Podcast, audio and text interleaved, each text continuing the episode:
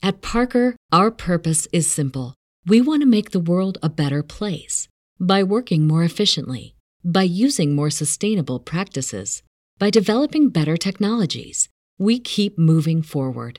With each new idea, innovation, and partnership, we're one step closer to fulfilling our purpose every single day. To find out more, visit parker.com/purpose. Parker, engineering your success. As humans, we're naturally driven by the search for better. But when it comes to hiring, the best way to search for a candidate isn't to search at all. Don't search, match with Indeed. When I was looking to hire someone, it was so slow and overwhelming. I wish I had used Indeed. If you need to hire, you need Indeed. Indeed is your matching and hiring platform with over 350 million global monthly visitors, according to Indeed data, and a matching engine that helps you find quality candidates fast. Ditch the busy work. Use Indeed for scheduling, screening, and messaging so you can connect with candidates faster. And Indeed doesn't just help you hire faster. 93% of employers agree Indeed delivers the highest quality matches compared to other job sites, according to a recent Indeed survey. And listeners of this show will get a $75 sponsored job credit to get your jobs more visibility at Indeed.com slash podcast. That's Indeed.com slash podcast. Terms and conditions apply. Fantascientificast presenta Talking Track.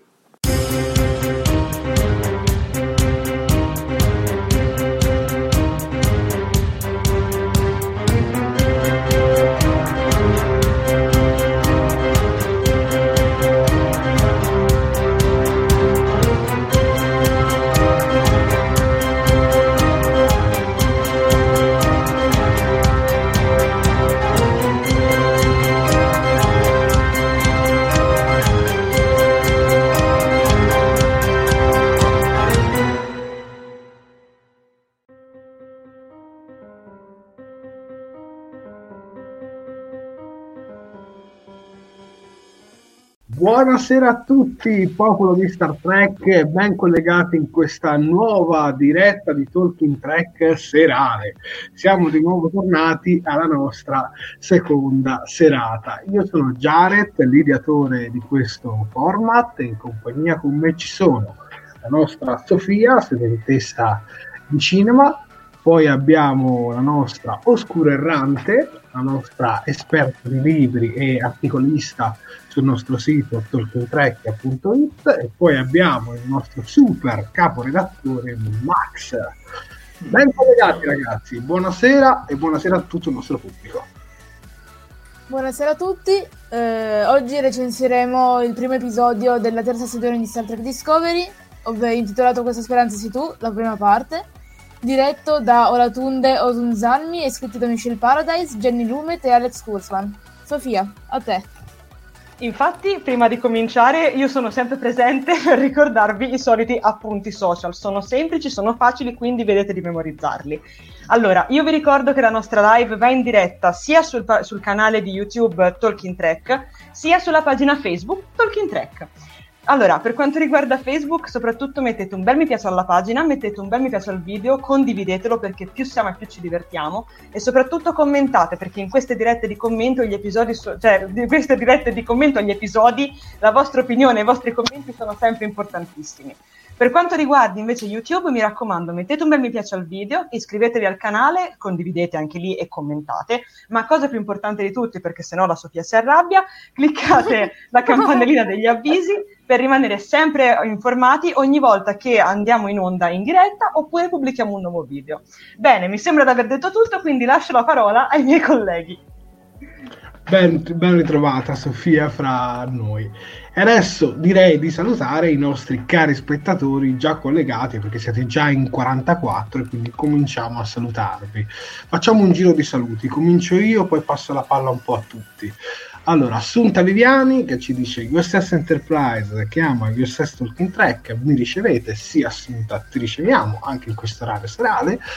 È un piacere ritrovarti con noi. Poi abbiamo il capitano Pike che con un messaggio simile eh, ci saluta. Ciao capitano Pike. Eh, da Strange New Worlds comunque ti segui anche Discovery. Poi abbiamo Riccardo Frasca eh, ben ritrovato Riccardo, anche Riccardo Frasca chiama Talking Track. Poi abbiamo un bellissimo ritorno di Roberto eh, Verdarayame che ci dice non vedo l'ora che inizi dai tempi di, eh, di Picard che non mi collego più con questo fantastico gruppo. Allora, ben ritrovato eh, Roberto. Poi abbiamo Rosapino C'è la montagna che ci dice ciao a tutti. Ciao Rosapino e buonasera. Passo i saluti a Sofia Assolutamente, abbiamo Danilo Tavano che, che, ci dice buonasera ragazzi, pronto ad ascoltarvi e noi siamo pronti a leggere i tuoi commenti, caro Danilo. Poi abbiamo uh, Stefano a- a- Ancis, sì, che dice buonasera a tutti, finalmente riesco a vedere la live in diretta. Oh, e siamo contentissimi oh, wow. di questo, finalmente. Abbiamo anche un affezionato, ovvero William Paghini, che ci segue da tempo ormai in memory, che non è quasi mai mancato, che ci dice buonasera ragazzi, buonasera anche a te carissimo. Abbiamo poi Cristina Guglielm- Guglielmetti che dice ciao, ciao a te carissima. Poi abbiamo un altro storico, ovvero Davide Caldarelli, che anche lui ci segue da un sacco di tempo, ci dice lunga vita e prosperità a tutti, lunga vita e prosperità anche a te, caro Davide. Poi, poi, poi, poi abbiamo Stefano Gar- Garioni, che ci fa un lunga vita e prosperità anche a te, caro. Poi abbiamo ah, un altro affezionatissimo, ovvero Adrael Barbanegra, sì, che ci dice buonasera, buonasera a te. Sofia, vogliamo lasciare un po' di saluti anche alla nostra scura errante? Assolutamente, prego scura tutti tuoi. Ti ho rubato, ti ho preso il posto, mi dispiace. Vai pure. Proseguiamo con i saluti con eh, Roberto Feoli, che fa anche lui in lunga vita e prosperità. Eh, Giusy Morabito, buonasera, ciao, buonasera, lunga vita e prosperità. Daria Quercia, buonasera, si può ben dire. Eh sì, eh, oggi si può ben sì. dire buonasera, assolutamente sì. Santino Romano che ci saluta con un altro buonasera ragazzi. Mauro Vallanti, un altro nostro affezionato. Talking Track di sera, Grand Discovery col botto, si spera. di trovarmi sempre in primavera, ciao belli. Ciao a te. Grande. Bello. Poi eh, abbiamo un Daniele Pinna. Ciao. Ciao Daniele. Ciao Daniele. Chiara, vogliamo lasciare anche i saluti a Max? Vai. Tutti Vai, tuoi, Max. Max. Vai. grazie, grazie Chiara. Davide Spano, buonasera a tutti. È da parecchio che manco, ma purtroppo l'orario delle 18 non mi permette di collegarmi. Siamo alle 23.30, in seconda serata e mezza, come qualcuno prima di te aveva evidenziato. Salutiamo anche Giordano Bracalente, buonasera a tutti. Eh, Assunta Viviani si esibisce già in un commento, che bello Discovery eh, Roberto Gori, lunga vita e prosperità, Daniele Amore, buonasera, mm, Michele Lombardo, ciao a tutti, buonasera, Ciro ciao, Salvato, buonasera a tutti. E noi salutiamo anche te, siete tantissimi ragazzi, Alberto Cuffaro, ciao a tutti. Beh, che dire, almeno le comunicazioni funzionano bene. Coff coff. Non ce la può fare Alberto. le ultime parole famose. Avanti. Luigi Coppola, live long and prosper amici. Benissimo. Ciao. Davide Piccillo, ciao ragazzi. L'immancabile Davide, ormai è una mascotte Davide. No, mascotte, dai, mascotte. Va bene, eh, Antonio Morano, buonasera ragazzi, bello aspettare e passare i venerdì notturni con voi. Ciao dalla Svizzera. Eh, siamo agli ultimi saluti del momento, poi mm, restituirò la parola a Jared. Mari Borello, ciao. Eh, Assunta Viviani continua con le anticipazioni sull'episodio. La fine del primo episodio della terza stagione di Star Trek Discovery è stato emozionante. Marco Faratini, ben trovati. Tino, De Franco, lunga vita e prosperità, al contrario. E adesso ve lo faccio vedere. Eccolo qua. Jared, a te. Io ho appena sentito un'esplosione da qualche parte, quindi potre- le comunicazioni potrebbero non andare tanto bene. No, dai, non... No, non. Allora, andiamo mostrando le nostre, no- le nostre, foto del nostro pubblico che ci ha mandato questa settimana. Eh, partiamo da Assunta Viviani che ci ha mandato tre screenshot dalla nostra scorsa diretta. Grazie Assunta, ci becchi sempre in delle pose molto particolari. Poi questa la faccio commentare al nostro Max, visto che oh, Tino Barletta. Ah, Tino Barletta, la mia sigla, stavamo parlando delle sigle nella puntata precedente che, fis- che si sapevano fischiettare. La sigla di Tino Barletta è quella della serie classica e ovviamente con la mitica frase spazio, ultima frontiera. Prego. E poi abbiamo Gennaro Arena che ci manda uno screenshot dalla nostra eh, diciamo diretta che avevamo fatto a crossover dove hanno mostrato uno, uno spezzone nella loro ultima puntata dedicata a Star Trek e vale per secondo passaggio in tv. Ah, siete già in 58 ragazzi, siete tantissimi e io a questo punto saluto anche gli ultimi arrivati come Vincenzo Lamia, Stefano Price Praz, che era tanto tempo che non ti vedevamo con noi. Davvero? Ciao Stefano. Poi abbiamo Riccardo Frasca e, il nostro William Pachini che avevano già commentato. Bene, adesso arriviamo al punto fatidico. Chi si ricorderà le dirette su Picard? Cosa ci aspetta adesso? Le pagelle di Star Trek. Diamo un voto sia noi e sia voi spettatori, quindi mani sulle tastiere e diamo un voto da 1 a 10 a questo primo episodio della terza stagione di Star Trek Discovery. Io direi che facciamo cominciare il nostro Max, sì, la nostra bene, oscura errante, la nostra Sofia, poi io e poi tutti i nostri spettatori. Un voto da okay. 1 a 10. Guarda, Prego, io mi immolo, so che il pubblico se la prenderà con me ma non importa, il mio giudizio non è positivo, do un 6 di incoraggiamento, ma in tutta onestà sarei andato anche più basso. Per cui, eh, se volete lapidarmi, sono qua. Sì, beh, probabilmente dovrebbero lapidarci in due allora, visto che anche il mio è un 6 streaming sito che spera in un futuro più glorioso per le prossime puntate. Ma tranquilli perché i voti positivi arrivano adesso. Vai Sofia. Infatti io sono di manica molto più larga perché io decido di dare un bellissimo 8 perché nonostante sia il primo episodio, nonostante ci sia stata qualcosina mm, che un pochino, diciamo, mi ha dato un pochino noia, ma in modo molto platonico, però voglio essere super positiva nei confronti di questo episodio, quindi 8 è il mio voto, ragazzi. Eh, mentre io do un bel 8,5, cioè il voto più alto. E sono veramente contento. Faccio un commento veloce senza spoilerare. Eh, sono contento perché finalmente ho trovato la serie prequel, eh, la serie sequel, scusate, che volevo vedere da molto tempo, che Star Trek Picard per alcune ragioni non è stata come mi aspettavo, quindi sono veramente contento di questo oh, primo super episodio. E adesso leggiamo anche il voto di tutti i nostri carissimi spettatori. Ovviamente questi sono i nostri pareri personali, lo diciamo sempre, voi siete liberi di pensarla come volete, quindi non vi preoccupate. Cominciamo proprio dal primo, che dovrebbe essere Riccardo Frasca, che wow. dice mi anticipo, il primo episodio di Discovery mi è piaciuto, voto 9. Mm. Poi abbiamo Giordano Braccalente che rimane sul 9, eh, poi abbiamo il nostro capitano Pike che dà un 8 su 10, poi scendono, qui ci allineiamo più a Max e a Chiara e all'oscuro, con Stefano Price, Praz che dice 6 perché pensavo un po' di più. Eh, poi abbiamo Cristina Guglielmetti che dice 7 più 1 per ruggine, quindi 8 complessivo. Ah, poi, ne parleremo, poi ne parleremo. Beh, poi ne parleremo. Eh, poi Stefano Garioni 10 più 10 più 10 più 10 potente 50 grande Stefano. Eh, Matteo Teste un super 10 Discovery non delude mai. E per il momento anch'io la penso come te anche se sto su 8 e mezzo.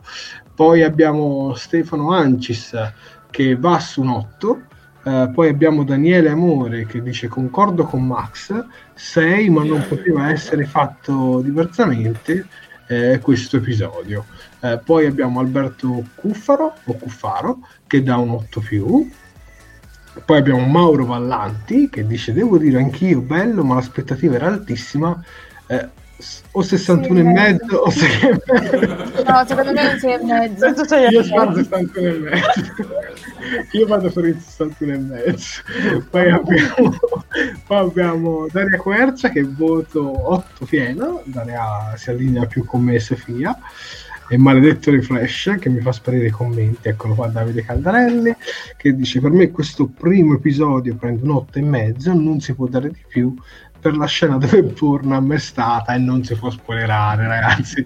Ah, dopo spoileriamo dopo che mandiamo lo spoiler alert. Poi abbiamo Davide Spano che dà un voto 6,5 trama inconsistente sparatoria inutile si salva il finale secondo lui. E io non la penso così però, però Eh, vabbè, rispetto, giustamente rispetto abbiamo ognuno idee diverse, ognuno abbiamo idee diverse, Davide giustamente. Piscillo, il mio voto è un 8 pieno, ehm, Luci Coppola 7, poi abbiamo la nostra Giusy che è tornata con noi che ci dice con il cuore 10, con la mente 7 perché mi aspettavo di più e 930 anni sono troppo, troppi da contestualizzare.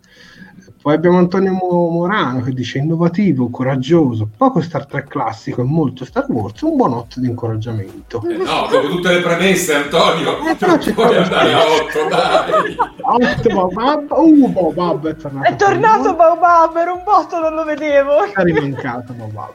Abbiamo Sandro Emanueli, voto 8, ragazzi siete tantissimi rispetto alle nostre dirette ultime, praticamente il doppio. Poi abbiamo Michele Lombardo che dice 7 che diventa 9 negli ultimi 5 minuti. Eh, Vorrei far notare che l'impennata si ha nel momento in cui rientriamo nella classicità più totale, nello spirito eh, federale e della flotta puro e eh, semplice, non prima. Basta, finito, prego, prego, andare avanti. Andiamo avanti con i commenti perché siete veramente tanti. 9 location bellissime, e qui concordo al 100%. Un po' Star Wars nella battaglia iniziale e il mercato molto Blade Runner. Questo è il commento di William Pachini che dà un 9. Io ancora non, lo, non, lo ve- non l'ho ancora visto, quindi addio vediamo. Va bene, Claudio? Guarda, eh, eh, Claudio è qua dietro se lo puoi vedere. Tu attento Ci che poi si ricovererai riesca in differita. a canale. Comunque, scherzi a parte, ciao Claudio. Poi abbiamo la nostra Assunta che dice il mio voto è 8, spero che vada avanti così e lo spero tanto anch'io Assunta. Daniele Pinna, mi è piaciuto molto 8. Eh, Tino Di Francesco, vi abbandono solo ora, finalmente riesco a guardarmi la prima puntata e non voglio avere anticipazione e giustamente eh, fai benissimo. Quindi È il buon- maggiordomo, è il maggiordomo il colpevole. un buon episodio Tino e, e poi magari facci sapere se sei più allineato con il team Jared Sofia o Oscuro Errante Max perché oramai ci dividiamo tra gli 8 e i 6 poi abbiamo Santino Romano con un 7 Eh, poi abbiamo Vincenzo La- eh, a dire Flash Vincenzo Lamia sempre positivo 7-8 tranne per David Ayala che non mi piace come attore poi abbiamo Danilo Savano che dice sì, io sono in difficoltà, un po' spaesato, ma mi è piaciuto molto, sette e mezzo. Eh, poi abbiamo Rosa, poi ragazzi mi dovete aiutare con i commenti Ma perché sto voglia, ma perdendo la voce. vuoi. Dai, passa, Vai. passa la palla, Basta, dai. Vai, Sofia. vai, vai Sofia. Poi, ok, allora abbiamo Rosapino Cella Montagna che dice bello il primo episodio, avrei preferito qualche spiegone in più su quanto accaduto alla federazione, ma sono sicura che ne avremo, caro Rosapino, non ti preoccupare. Poi abbiamo Ciro Salvato che dice 7, ma non abbiamo visto ancora nulla. Io direi di attendere. Bravo, mi allineo con questo pensiero. Poi abbiamo Valeria Ferrario che dice sarò di parte, ma un inizio col botto. 10, dopo il primo episodio della prima stagione che partì subito con una guerra, non posso che apprezzare questo primo episodio. Forse più di quello della seconda stagione, accidenti, soprattutto nel messaggio finale. Più la tecnologia e la federazione è un discorso di ideali. Ah, Ok, ok, perfetto. Poi abbiamo Michele Lombardo che dice 7 che diventa 9 negli ultimi 5 minuti, vedo che questo è un po' un pensiero collettivo, non sei il primo a dircelo. Poi abbiamo Stefano pra- Praiz Prates che dice il mio voto ehm, sta, che con- sta che concentratamente in una puntata di 50 minuti, quello che dicono potevano farlo in 10 minuti.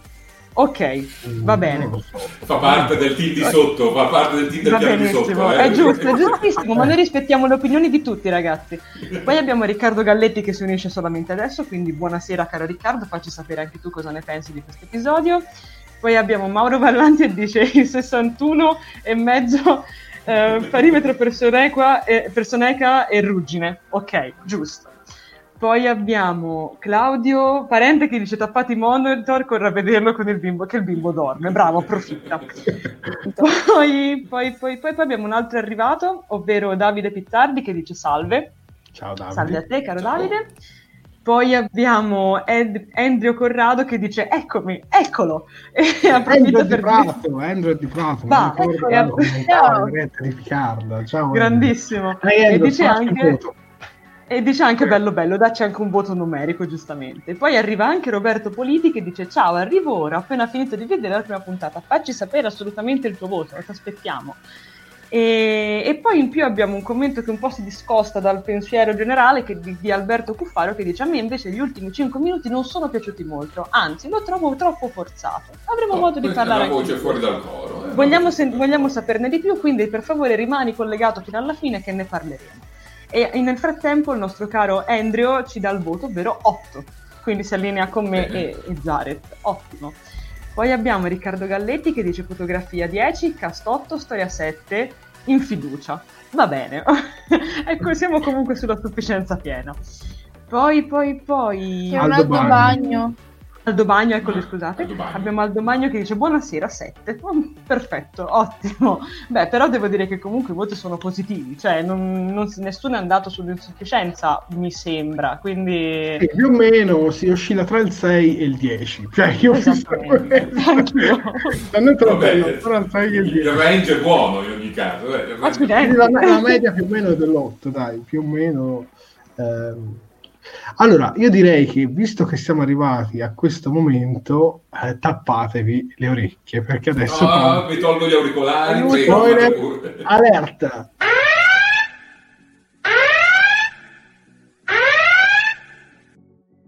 Ok, me sono rimesso. Bene, da adesso in avanti cosa succede, cara Sofia? Beh, cosa succede ragazzi? Succede che spoileriamo come se non ci fosse un domani, quindi se non avete ancora visto l'episodio mettetevi al riparo, mettetevi al sicuro e se invece l'avete già visto, beh, rimanete sintonizzati perché appunto adesso gli spoiler pioveranno appunto come se non ci fosse un domani. Quindi io direi che possiamo cominciare, no? E io direi che possiamo cominciare. Eh, questo episodio, come aveva detto prima la nostra oscura errante, si chiama Quella speranza sei tu parte 1. Non capisco però perché il secondo episodio non si chiama Quella speranza sei tu parte 2, ma magari affronteremo in diretta. e direi di cominciare ai Max con la prima scena che ti lascio introdurre.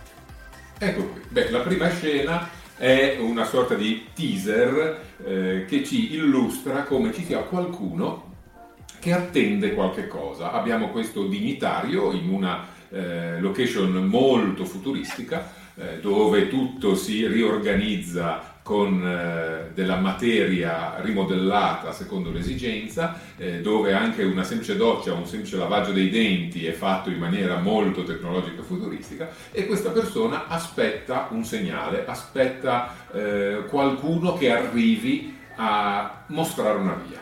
Vediamo che lo fa per moltissimi giorni, moltissimi anni e non ottiene la sua risposta. Un dettaglio molto particolare, la sveglia che utilizza per eh, destarsi tutte le mattine alle 8, che è un simpatico pappagallino con l'orario dipinto sopra luminosamente e che cambia colore, che viene attivato e disattivato. In ogni caso, da qui in poi inizierà eh, il eh, nostro viaggio all'interno del primo episodio di Discovery con Michael Burnham dopo questa scena. Ma commentiamo un attimino questa scena. Innanzitutto saluto Dario Gerbino che si è collegato con noi meglio tardi che mai. E Dario, abbiamo appena iniziato a parlarne. Se vuoi dirci il tuo voto, sei il benvenuto. E poi ho letto anche un altro voto. Massimo Belgrano dice: 10 allodi dai diamanti non nasce niente, dalla, dall'etame nascono i fiori. Eh vabbè, sì, citazioni musicali. Anche tra mille anni Mozart va di moda, ci dice Davide Sfano. Eh, ma, ma, quella musica è immortale, dai, la musica classica è immortale. Anche in The Next Generation l'ascoltavano, anche in Voyager, quindi eh, mi piace considerando, considerando gli anni più che classica a questo punto è arcaica cioè proprio, non esiste più però Dario Zerbino intanto ci dà il suo voto che è un 7,5. Allora, io ho trovato molto curiosa questa nuova tecnologia che praticamente questo tizio eh, ha una stanza e la stanza la rimodella a piacimento, ci mette il letto, ci mette la scrivania quando ha bisogno della scrivania. E da una parte lo capisco perché risparmia sulla luce, sulle cose, mettere una stanza per tutto che te la rimodelli quando ti pare, cioè quasi come se fosse olografica, però non è proprio eh, olografica, è una sorta di materia che si smaterializza e che si rimaterializza con uh, insomma a suo piacimento. Guarda, Personalmente è stata spiegata, è stata spiegata ah, all'interno dell'after show del Ready Room, eh, si chiama materia programmabile. Quindi... A me farebbe bisogno, non so voi, io lo utilizzerei volentieri, sarei onesto. Comunque, che dire? Comunque, che dire di questa tecnologia? Personalmente io devo dire che l'ho apprezzata.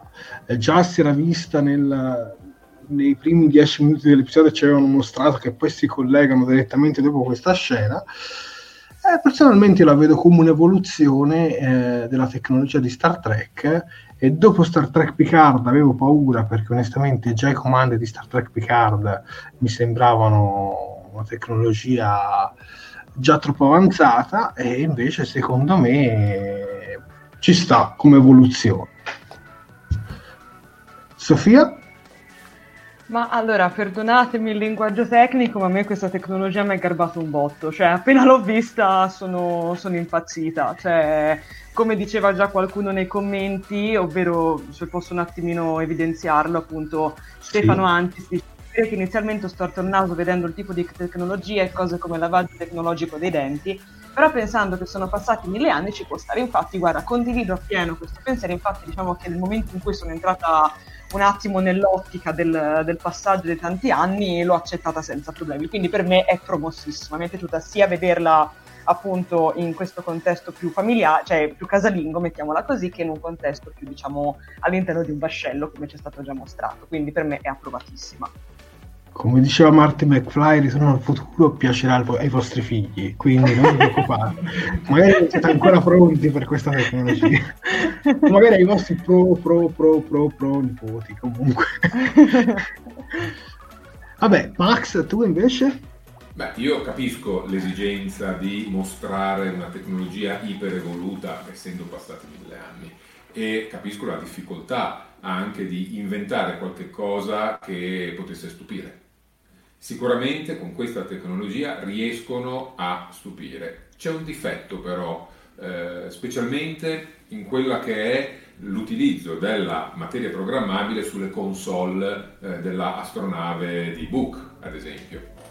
Il difetto è che siamo abituati a identificare Star Trek in aspetti tecnologici, eh, in grafiche particolari. Qui perdiamo tutto. Non abbiamo più nulla, il pannello di comando è praticamente incomprensibile e questo secondo me eh, impoverisce la rappresentazione della fantascienza eh, proposta in questo contesto. Io invece non sono per niente d'accordo, te lo dico subito perché innanzitutto sono passati 900 anni, quindi non è neanche 100 anni dalla classica, proprio 900 anni, cioè tu, tu da The Next Generation alla serie classica vedi un'evoluzione no? dai tastini alla versione diciamo touch o come la vogliamo chiamare e ci sta perché sono passati 78 anni, qualcosa del genere. E quindi, ma con 900 anni io mi aspettavo di vedere qualcosa di completamente diverso e la mia paura è che non riuscissero a inserire qualcosa che fosse troppo distante da Picard. Invece, secondo me, ci sono riusciti. Ma Questo è il mio pensiero. Poi tu, poi io capisco l'esigenza, capisco rispetto assolutamente il tuo pensiero. Cioè, no, ma è ovvio, ma io ho detto capisco l'esigenza ed è difficile. Eh, immaginare, concepire, realizzare una cosa del genere è comunque difficile. Però ad esempio c'è una scena, che magari vedremo dopo, in cui Barnum arriva davanti alla console, che non è altro che una serie di eh, segmenti colorati scuri, e dice, oh, eh, vedo eh, gli iniettori di plasma, vedo i, i, freni spaziali, ma cosa vedi che non c'è niente e vieni da mille anni nel passato? Ma magari è una cosa che senti col, col, col, tatto, cioè ora mi viene in mente l'episodio quello di Tom Paris quando saliva su quella navetta, quella navetta particolare. Ah, sì. Magari Oscuro Errante in questo caso ho capito la puntata che ti riferisci, non mi ricordo, capito, non mi ricordo il titolo, ma sì, sì ho capito la puntata. Che ho, ho, eh, Belanna, ho vediato ben, malissimo Belanna Torres in quell'episodio, guarda, due, due, fammelo dire perché era gelosissima del fatto eh, che... La puntata era Alice se non sì. erro. Dovrebbe, dovrebbe essere quella. Comunque, Stagione insomma, 6, puntata 5. Insomma, secondo me come tecnologia forse ci avviciniamo forse più a quella rispetto mm, magari una cosa che senti col tatto, proprio che ti entra dentro. non lo so.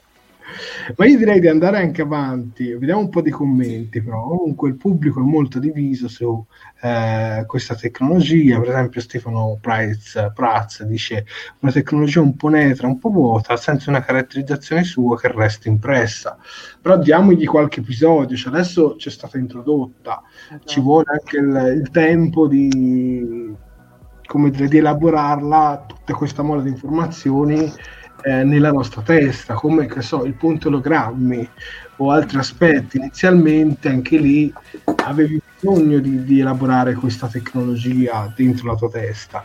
Eh, riuscire ad immaginare una tecnologia futuristica di mille anni è arduo, ci dice Rosa Spino, c'è la montagna. Anche qui io, io la penso come te eh, Max siamo 930 anni avanti, è normale, sono in sintonia con Giacomo, però ci sono anche persone in sintonia con te, quindi io per, eh, per onestà intellettuale... Che...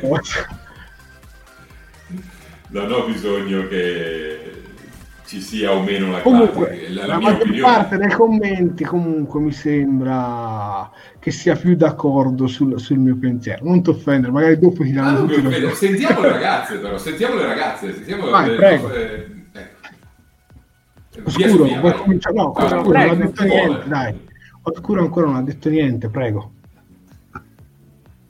Allora, che ci fosse la necessità di una tecnologia nuova eh, in base all'evolversi dei tempi, assolutamente sì. Del resto siamo nel futuro, quindi in quasi mille anni, se non fosse cambiato qualcosa, mi sarei un po' preoccupata. La fantasia non ha limiti, sì, però no, non mi ha convinto tanti- non mi ha convinto tantissimo. Eh, anche io la trovo un po' anonima e mi allineo più sul pensiero di Max che sul tuo. Grazie. Ti ringrazio. Ti ringrazio. Sofia? Sofia? Ma ah, io, mm, scusate, ma prendo le difese di, di, Jared anche perché per il semplice fatto che comunque, come poi spiegano nell'episodio, ora non, non voglio andare troppo avanti, però comunque mh, mm, abbiamo capito che siamo in un periodo in cui effettivamente la flotta comu- non esiste più, quindi è normale anche pensare che ci sia un nuovo avvento tecnologico, una tecnologia diversa. È per questo che a me non ha fatto neanche così strano vederla sopra la nave, perché effettivamente, cioè mh, quella nave lì non, non, ci viene mai detto che sia effettivamente, almeno se non ho capito male, non, non ci viene detto che faceva parte della, della, flotta, quindi comunque ha anche senso che abbia una sua tecnologia a sé stante. Quindi vi dico, io ripeto, a me è piaciuta, non l'ho trovata assolutamente inusuale, non l'ho trovata assolutamente fuori contesto, anzi ci voleva un po' una boccata d'aria, d'aria fresca secondo me sotto questo punto di vista. E poi, come sottolineava qualcuno nei commenti che sto tenendo d'occhio, Max sarei accontentato presto perché arriverà di nuovo la Discovery, quindi presto ne avremo anche le nostre console super oh, touch, ecco. quindi saremo tutti accontentati in un modo ah, le console! Io direi, io direi, di andare avanti perché altrimenti restiamo troppo collegati assolutamente, a, a questa scena. Arriviamo alla scena di atterraggio, ma mettiamola anche di collisione con, tra Burnham e la nave di Book. Eh, vediamo, stavolta la introduco io la scena, dai. Eh, vediamo Burnham um, su, cadere su questo pianeta e la prima cosa che fa è vedere se ci sono forme di vita, perché giustamente poi sarebbe rimasta intrappolata lì e per fortuna le trova. Prova a mettersi in collegamento con la Discovery, ma nada, niente da fare. E poi insomma prende tutto il suo materiale. E poi c'è quella scena con la tuta che non ho ben capito che spedisce la tuta per, per cosa? per fermare il wormhole? No spedisce la tuta per compiere l'ultimo viaggio nel ah, tempo. per avvisare l'Enterprise esatto, comparire nell'ultimo esatto. punto previsto in maniera tale che l'Enterprise che noi abbiamo visto alla fine di Discovery vada a indagare Esatto. Vabbè, qui vediamo lei che con un gesto di stizza, insomma, esulta dalla cosa, ma a me onestamente non l'ho trovato neanche fuori luogo, perché comunque anche l'adrenalina della situazione per me ci sta, personalmente per me ci sta. Voi ragazzi? Inizia Sofia. Vai Sofia. Inizio io? Beh, eh, allora, eh, che mi butto, mi butto. A me Michael in questo episodio mi è piaciuta fin dal primo momento in cui l'ho vista, cioè sapevamo tutti che sarebbe stato un episodio incentrato, o comunque ci dava molto a intendere che sarebbe stato un episodio molto incentrato su di lei, anche perché ci avevano lasciato con il eh, cliffhangerone finale alla seconda stagione di vedere lei che andava avanti e quindi tutti volevamo sapere dove fosse andata a finire. E, e, e, quindi giustamente appunto ci concentriamo soprattutto su di lei. Che dire, cioè, secondo me tutti i comportamenti che lei ha avuto almeno in questa prima parte, in queste prime scene di episodio, sono decisamente naturali o comunque plausibili perché alla fine poverina cioè, si trova in un mondo totalmente nuovo, in un mondo sconosciuto, senza nessuno, se, senza pure neanche più la tuta perché appunto la manda pure via, quindi si trova solo con le sue povere gambe, quindi è, è, normale che all'inizio dia un po' di matto, mettiamola così, a un certo punto c'è lei che tra l'altro Shoneko ha avuto questa recitazione molto diciamo mh, molto enfatizzata dove a un certo punto mentre dai comandi alla tuta sembra quasi che urli contro la tuta. E secondo me ci sta perché appunto come diceva giustamente prima Jared è un attimino presa dall'adrenalina e presa dal momento. Quindi che dire ragazzi per me è promossissima anche questa, questa scena. Io stasera ci vado ci vado larghissima perché davvero ho apprezzato proprio tutto. Però voglio sentire anche i miei colleghi qui sotto Allora, eh, scusami Max, vado io. No, prego, vai, vai, vai, vai, assolutamente, vai, vai. O poi vai tu, poi vado io, decidi, decidiamo. Vai, vai, vai, vai, Vado, vado, ok. E... Diciamo che Burnham ha avuto una reazione umana. Va bene essere cresciuta sul vulcano, d'accordo, tutto quello che vuoi, ma voglio vedere quale persona, non, quale persona normale non, non avrebbe reagito diversamente. Cioè, è, è, una reazione perfettamente comprensibile che avrei avuto anche io, ma probabilmente a livelli molto più eclatanti. e devo dire che è, è perfettamente. In, que- in, questo caso, eh, sebbene il mio voto sia un 6 streaming sito, capisco eh, la scelta della reazione eh, fatta, eh, diciamo, scritta per il personaggio e la apprezzo perché è realistica. Sì, comunque oscuro, non è che perché se tu dai 6 vuol dire che devi criticare ogni scena. Cioè, io ho dato 8 e mezzo, ma ci saranno delle scene in cui non mi sono piaciute. cioè, lo dico subito. Cioè, quindi non, non, ti devi sentire in colpa se, se, in quel momento, insomma, ti è piaciuto. Ma io non mi sento in colpa, era giusto per... Eh, ah no, ma va benissimo, cioè, non ti preoccupare. Max, Max vai, tutto tuo. No, allora è ovvio che una reazione umana, come ha detto Chiara, eh, e anche Sofia è più che lecita in questo contesto. Sei appena precipitata da un wormhole temporale su un pianeta dove pensavi di trovare il nulla o, me- o solo macchine a controllarle, eh, seguaci di controllo. Scopri invece che la vita c'è. Sì, la Discovery non è ancora arrivata, vabbè, ma magari stai semplicemente pensando che sia atterrata un pochino più in là. Prendi la tua tuta spaziale, la rimandi indietro per mandare l'ultimo segnale a tuo fratellastro ovviamente è un escamotage narrativo per tagliare tutti i ponti con eh, il passato per evitare che ci sia la possibilità di un rientro, quindi la tuta andrà ad autodistruggersi, poi più avanti nell'episodio diranno anche che tutte eh, le tecnologie temporali sono state distrutte e bandite, quindi stanno praticamente mettendo sul piatto il fatto che la Discovery non tornerà indietro, non ce n'è la possibilità.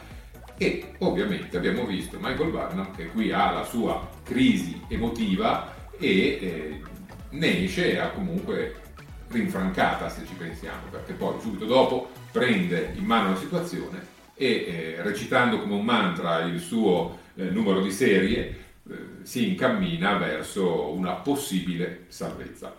Scena promossa. Arriviamo alla scena successiva, Max, prego.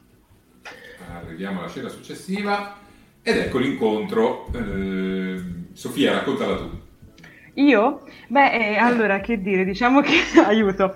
E, allora, in questo, soprattutto in questo fotogramma noi vediamo appunto il mitico incontro decisamente frastagliato, possiamo dire all'inizio, tra Michael e Book, Booker, detto Book, che, e, e, del suo gattone che poi arriverà successivamente, che vedo che già tra i commenti ha riscosso molto successo.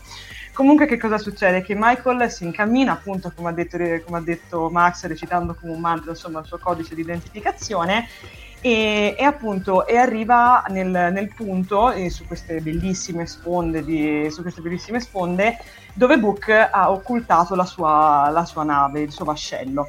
E, ehm, appena però arriva, arriva, lì, Book chiaramente non, non, si fa, non, si fa, perdere d'animo e la attacca. Da qui parte una colluttazione che diciamo si risolve in un uh, chi sei, chi sono, dove siamo, dove non siamo e dove a un certo punto diciamo Book um, in un certo senso si, dire, si renderà conto che forse Michael non è poi così tanto una minaccia come, come poteva pensare all'inizio. Che dire, mh, a me Book mi ha convinto molto, vi dirò, sin dall'inizio, cioè l'ho trovato un valido, un valido personaggio, sono molto curiosa di vedere come andrà, come andrà sviluppandosi e, e, questa scena di colluttazione iniziale appunto che comincia o comunque questa, questo primo approccio un po' frastagliato l'ho, l'ho, trovato effettivamente sensato anche perché santi Dio lei è una effettivamente sbucata dal nulla cioè poteva effettivamente essere chiunque quindi secondo me ci sta a pieno anche questa scena qui per me è promossissima posso parlare io? Prego. allora a me è piaciuto tantissimo il loro rapporto cioè mi, mi piaceva come lui, scusatemi il termine, la definiva un po' una boomer, cioè, non nel senso dei baby boomer, ma nel senso di quella persona che so che, che ragiona come un vecchio, cioè che, che, si porta dietro questi vecchi cimeli come un phaser, cioè lui dice ma che, roba ti porti, cioè come vedere uno che con noi cammina con una spada, cioè se calcoliamo 200 anni, cioè quindi sta cosa del rapporto fra loro iniziale... Non farmi fare un autografo se uno va in giro con una spada. Beh, beh. Almeno non è un cosplayer, però nel senso, se vedi uno convinto... Attento, attento cosa dici perché io ce l'ho. Ah, ecco, per chiedere l'autografo. No, però nel senso, alla fine è come una persona del Medioevo che incontra una persona, calcolando un po' gli anni, una persona del 2020, cioè io vedo un po' questo. E devo dire che io Pensa in questa scena ho... trovarsi un cavaliere medievale. Io comunque vi dico, in questa scena ho empatizzato molto con Burnham, perché anch'io mi sono sentito un pesce fuor d'acqua, cioè Vabbè. mi ritrovo capultato in un'era eh, completamente diverso dalla mia, eh, ti ritrovi davanti una persona che comunque anche nei modi di fare non ha magari quell'approccio che ti aspetteresti, insomma ti prende subito scontroso, non vuole neanche sapere il tuo nome. A me la verità è che Booker in questa scena soprattutto mi è piaciuto molto. Sarà che non mi piaceva per niente a Steiler, eh, l'ho sempre detto. E da Book alla Steiler c'è un bel salto in avanti. Quindi, Burnham, se, lo, se ti ci vuoi mettere insieme, per me ha approvato. Lascio la parola a voi. Prego, Chiara. No, dai, questa volta inizia tu, io, io chiudo il ciclo, vai pure.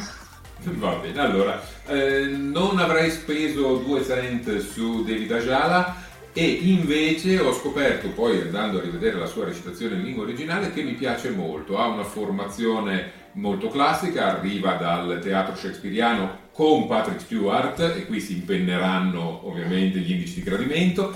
E mm, il suo modo di porsi, di recitare l'ho trovato molto piacevole. Non ho gradito la scena a petto nudo perché le trovo assolutamente gratuite. Ma, ma quello succede dopo, Max. Quello succede sì, dopo, Max. Sì, Teniamo per quello che stiamo vedendo. No, dicevo, non ce n'era bisogno, ecco, secondo me.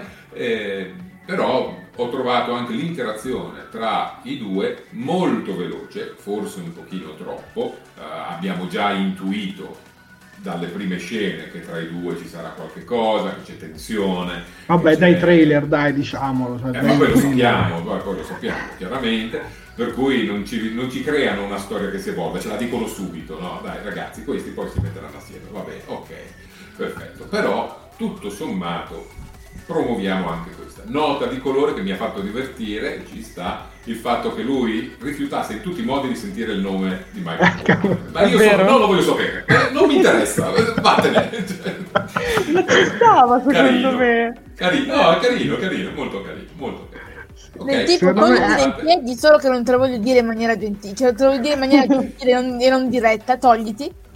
Esatto. Vai, vai Chiara, vai avanti. Prego, E... Chiara. Boh, allora, mm, sì, no, anche, anche in questo caso la reazione del nostro uomo del futuro, nativo del, nativo del periodo, è logica. Poi c'è u- una persona sbucata letteralmente dal nulla, anche io avrei reagito esattamente come ha reagito lui, un po' male magari. Eh, detto ciò, io avrei chiesto un autografo. Beh, vabbè, la stessa VAR non è un cimelio.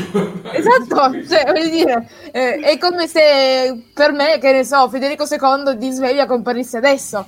Capisci che forse un paio di domande te le fai? Magari non lo prenderei a sberle, comunque, ma comunque, vabbè. Eh, comunque sì, nel complesso anche sta scena è stata abbastanza mm, azzeccata e, e inserita e, e con un senso logico nella, nella puntata. Poi in realtà sappiamo come va a finire il- la storia tra i due personaggi, quindi Abbiamo un commento di Stefano Garione, ci dice l'anzuolo dei poveri. Secondo me è Rios l'anzuolo dei poveri. Bravo. non è Book. Anzi, Book forse per quello che mostra è un'altra cosa. Comunque poi, poi ne parliamo dopo. Ne parliamo dopo. Io direi di andare avanti, ragazzi, con eh, la scena subito successiva. eh, dove andiamo nella, diciamo, nella, nell'astronave di Book e dove Burnham in questo caso ammira per la prima volta questi nuovi comandi. E anche lì, come avevo detto precedentemente, a me non mi è dispiaciuto perché anch'io, vi dico la verità, se vedo una cosa del genere faccio un ciaccione, cioè vado lì e tocco. D'altronde, quando vado a casa di un amico e c'ha che so, diversi modellini di Star Trek, non vi dico che tocco, ma comunque vado lì ad ammirare queste cose. Quindi anch'io avrei ho empatizzato molto, diciamo, in questa scena.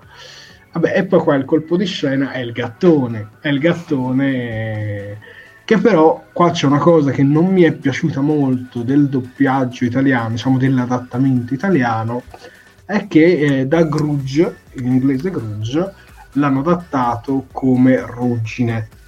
Con Max, eh, poco prima della diretta, discutevamo che magari il nome più sensato era Rancore, qualcosa del genere. Capi- io personalmente avrei lasciato Grudge, ma capisco anche l'esigenza degli adattatori perché in un quel momento diceva come il mio stato d'animo, quindi serviva per forza un nome italianizzato, mettiamola così. Max. Sì, ma fra l'altro nel momento in cui descrive il gatto lo definisce rancoroso e quindi eh, nell'adattamento italiano hanno cercato di dare un senso a questa cosa. Eh, Grudge assolutamente sarebbe stato meglio. Eh, nota di curiosità, i gatti in scena sono due, eh, Grudge è interpretato principalmente da una gatta che si chiama Liu ed è una gatta che non è assolutamente calma come appare nella- nel- nell'episodio. È riuscita, nella scena in cui era in braccio a David Ajala, è riuscita con le unghie a strappare il costume di scena, Oh no. lasciando anche Ah.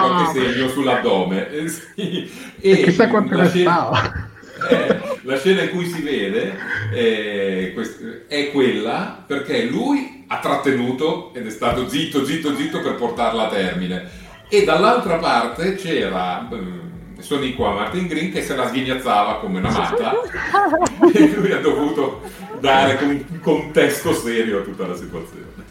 Comunque, come aveva già detto Frakes in un'intervista, è il personaggio meno simpatico, il gatto, anzi l'attore meno simpatico in scena. Eh vabbè ragazzi, che, che possiamo dire di sto povero gatto? Sofia Oscuro? vai Sofia, Parto tutto io? Ma, eh, Vai. va- allora, vabbè, che dire, io amo i gatti, quindi per me Grudge è già diventato il miglior personaggio della serie a mani basse, cioè mi è bastato vederla, poi adesso con, con l'intervento che ha fatto Max penso di amarla ancora di più.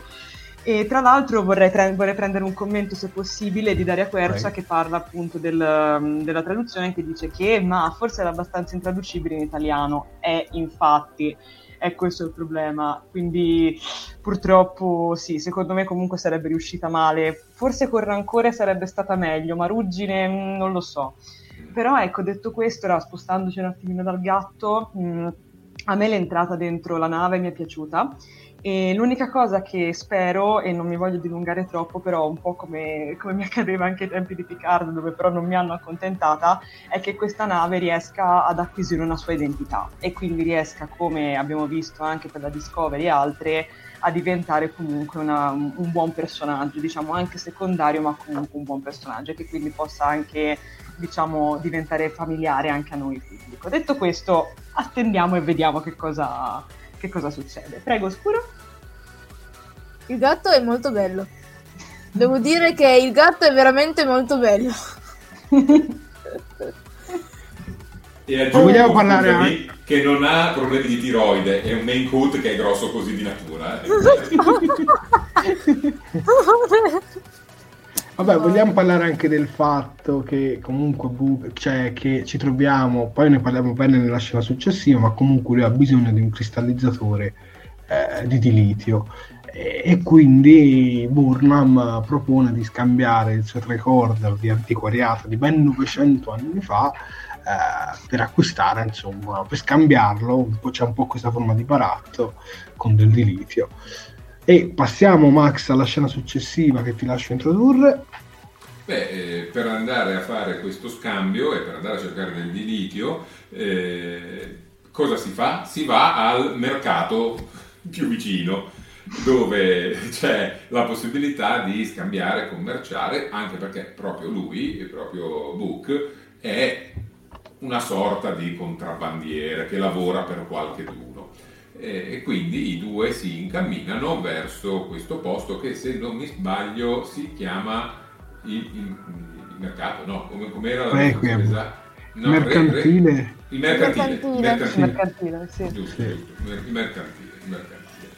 Eh, ovviamente il rapporto tra loro due è sempre un po' come aveva detto prima Sofia frastagliato, quindi continuiamo a vedere un po' di mm, battibecchi, sì, battibecchi tra loro due. Eh, Book cerca di preparare Burnham all'arrivo al mercantile dicendole di stare zitta, di non fare test, eh, colpi di testa, eh, di, non, eh, di non mostrarsi particolarmente intraprendente. Tutto inutile ovviamente. Parliamo anche del, del, del grande fuoco, Max.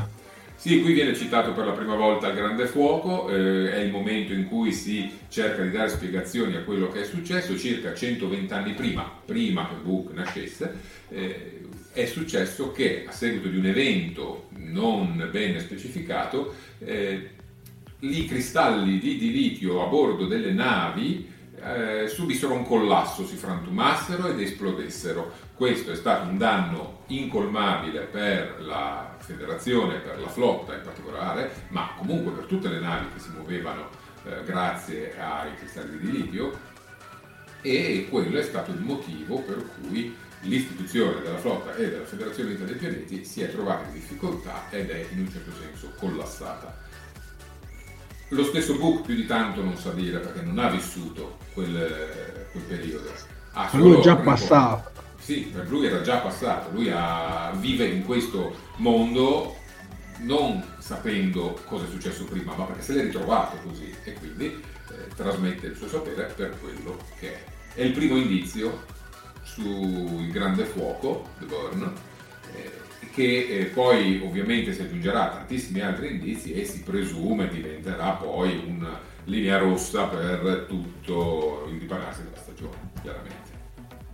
Beh, possiamo dire che il diritto è diventato diciamo, il bene primario, no? un po' come oggi le mascherine, in quel caso il dilitio, scusate il paragone, però più o meno diciamo è diventato il magari quando ancora non si trovavano le mascherine ecco mettiamola così il dilitio è, è diventato diciamo un bene primario un'altra cosa che a me ha stupito molto di questo di questa diciamo incamminata mettiamola così verso il mercantile è quando lui dice si riferisce a Burnham come dire ma tu vivi ancora nel passato con questa uniforme insomma nasconditela e tutto. E c'è una scena molto bella in cui Burnham uh, le risponde la federazione non è solo navi e motori a curvatura, è una visione a tutti coloro che credono.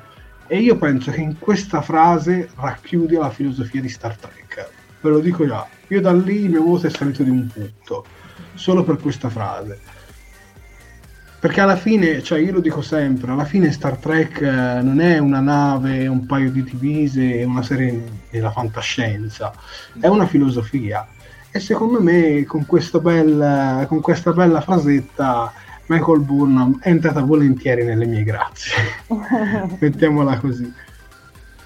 Io faccio un appunto, ma non sulla frase e la morale che poi viene ripresa al nella finale dell'episodio. In inglese viene definita una believer, una persona che crede, in italiano è stato tradotto con sognatore, e sognatrice. Sì. E direi che l'italiano in questo caso depotenzia moltissimo sì. il termine mm. perché si sogna qualcosa a cui si auspica o che si vorrebbe avere, ma invece crederci ha molto più forza. Ahimè, eh, viviamo col doppiaggio, non possiamo fare diversamente. Vabbè, comunque in realtà eh, ti dico la verità, secondo me Marco Mete, che è il direttore del doppiaggio, che sappiamo bene che è anche la voce eh, di Data, in questo momento non sarà più Data, ma del figlio di Data. Comunque, insomma, il nostro caro Marco Mete, direttore del doppiaggio, secondo me non ha fatto un pessimo lavoro. Perché secondo me il pessimo lavoro è stato fatto da chi ha fatto i sottotitoli dall'inglese all'italiano perché veramente certe frasi non avevano senso, cioè quando l'ho visto doppiato le ho capite di più, ci, ci puoi credere, cioè veramente alcune frasi non avevano senso. Esempio, arriviamo alla scena successiva, vai, che ti dico come hanno chiamato non questa, quella dopo, vai un attimo quella dopo. Sai come l'hanno chiamato quello roniano? Un cardassiano e un, e un andoriano nei sottotitoli eh, italiani, cioè cardassiano uroniano. Cioè, ma perché? Cioè, veramente.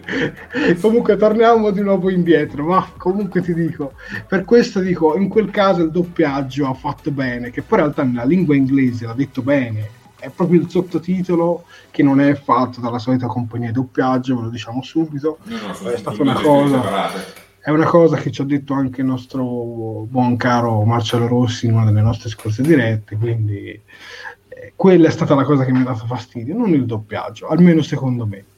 Comunque, parliamo di questa scena, parliamo di questo mercantile. Questa scena indubbiamente ricorda, cioè, almeno visto da qui, ricorda indubbiamente Blade Runner e penso siamo tutti d'accordo, almeno questa visione ricorda Blade Runner. Quando si vede dall'esterno, da più lontano, invece lì riferimento a Star Wars l'ho trovato anch'io perché mi ha ricordato tipo una sorta di campo imperiale, una città imperiale, tipo eh, con degli schiavi che so, ribelli all'interno, cioè quando si vedeva da lontano, mettiamola così, dall'alto.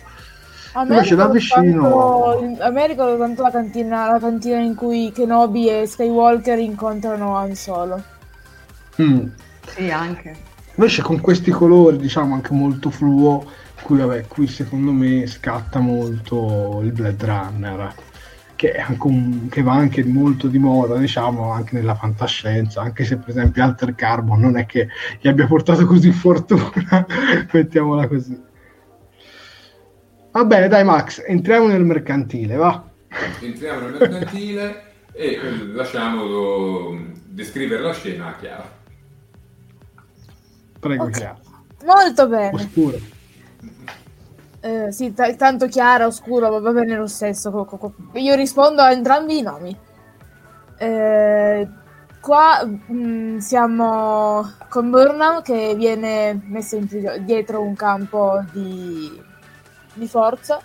Mm, in- viene imprigionata perché viene presa mentre Buche l'ha, l'ha derubata del, del, del, del, poco che si è portata appresso dal... dal Ma però dal... Tornia, torniamo un attimino indietro, scuro. Parliamo un po' da quando entra nel mercantile a quando poi viene imprigionata, perché altrimenti poi non, non okay. si capisce. Eh, allora, la scena si... Allora, per entrare nel mercantile vengono letti dei codici che normalmente sono presenti sul braccio delle, dei vari contrabbandieri, delle varie persone ammesse e Book riesce a farla entrare anche se lei non, non ha questo codice, per poi, eh, diciamo, mm, effettuare un voltafaccia e, e, far, e, e, fare in modo che lei venisse presa dalle guardie del mercantile stesso, che per ottenere le risposte alle proprie domande alla fine la drogano con una sorta di siero della verità. Qualcosa del genere. Il siero della verità che, verità, la... sì. Che, la, che la porta a parlare a ruota libera eh, e a far scoprire anche la presenza di, di, di, di Book, quindi de, della persona che vi ha fatto entrare. Devo dire che questi riunioni hanno un aspetto strano. Non me li ricordavo così.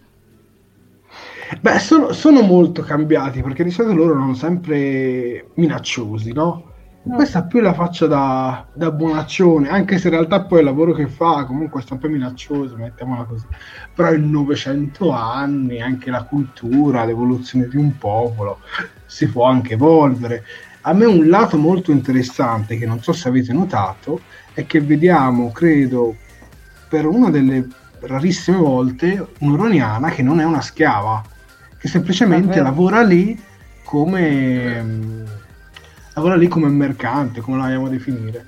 E quindi percepiamo anche un'evoluzione della cultura eh, oroniana, visto che eh, gli oroniani purtroppo sappiamo Star Trek hanno sempre fatto la figura della schiava e quando hanno provato a scappare non è che gli sia andata sempre esattamente bene.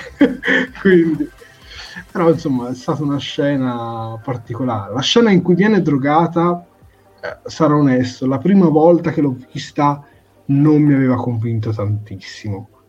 Al secondo rewatch, diciamo, diciamo quello in italiano, poi per me ci stava. Sofia?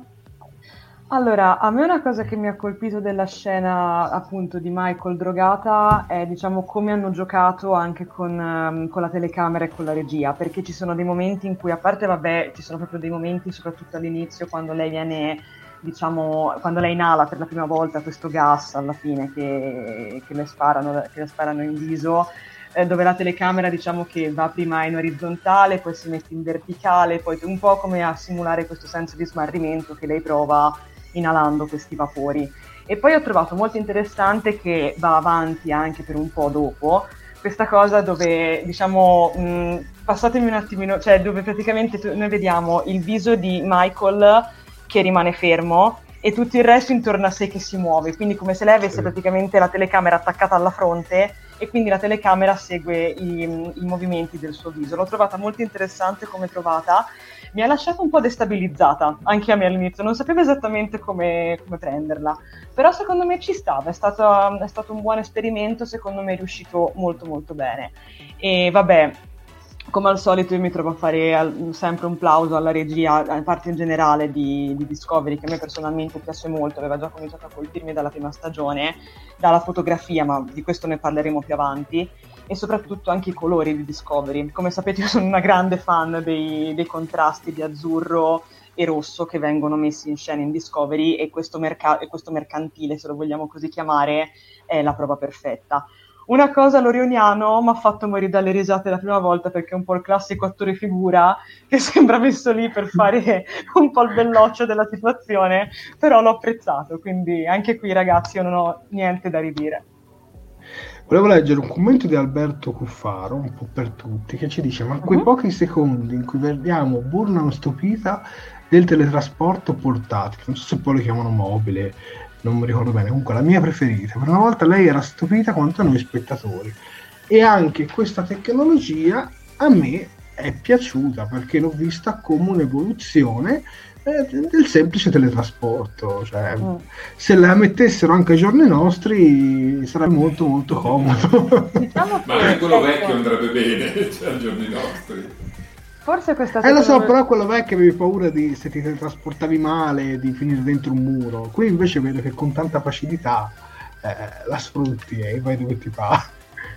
Vai Sofia, scusami se no, no, figurati, volevo solamente dire che secondo me qua in Discovery hanno imparato dagli errori di Picard, perché non so se vi ricordate, ma noi a un certo punto, mi sembra, in Picard ci eravamo lamentati del fatto che qualcuno veniva teletrasportato mentre camminava o una cosa del genere. Mi sembra che succedeva anche tipo in un in uno dei film del, del Calvin Verso, se non mi sbaglio proprio in, in Into Darkness con Spock o con Khan, perdonatemi, un voto di Forse memoria. era 2009 mi sembra. Era 2009, Ricordo. vero, ecco, mi sembrava. Anzi, E- addirittura l'incurvatura. Sì, Capito?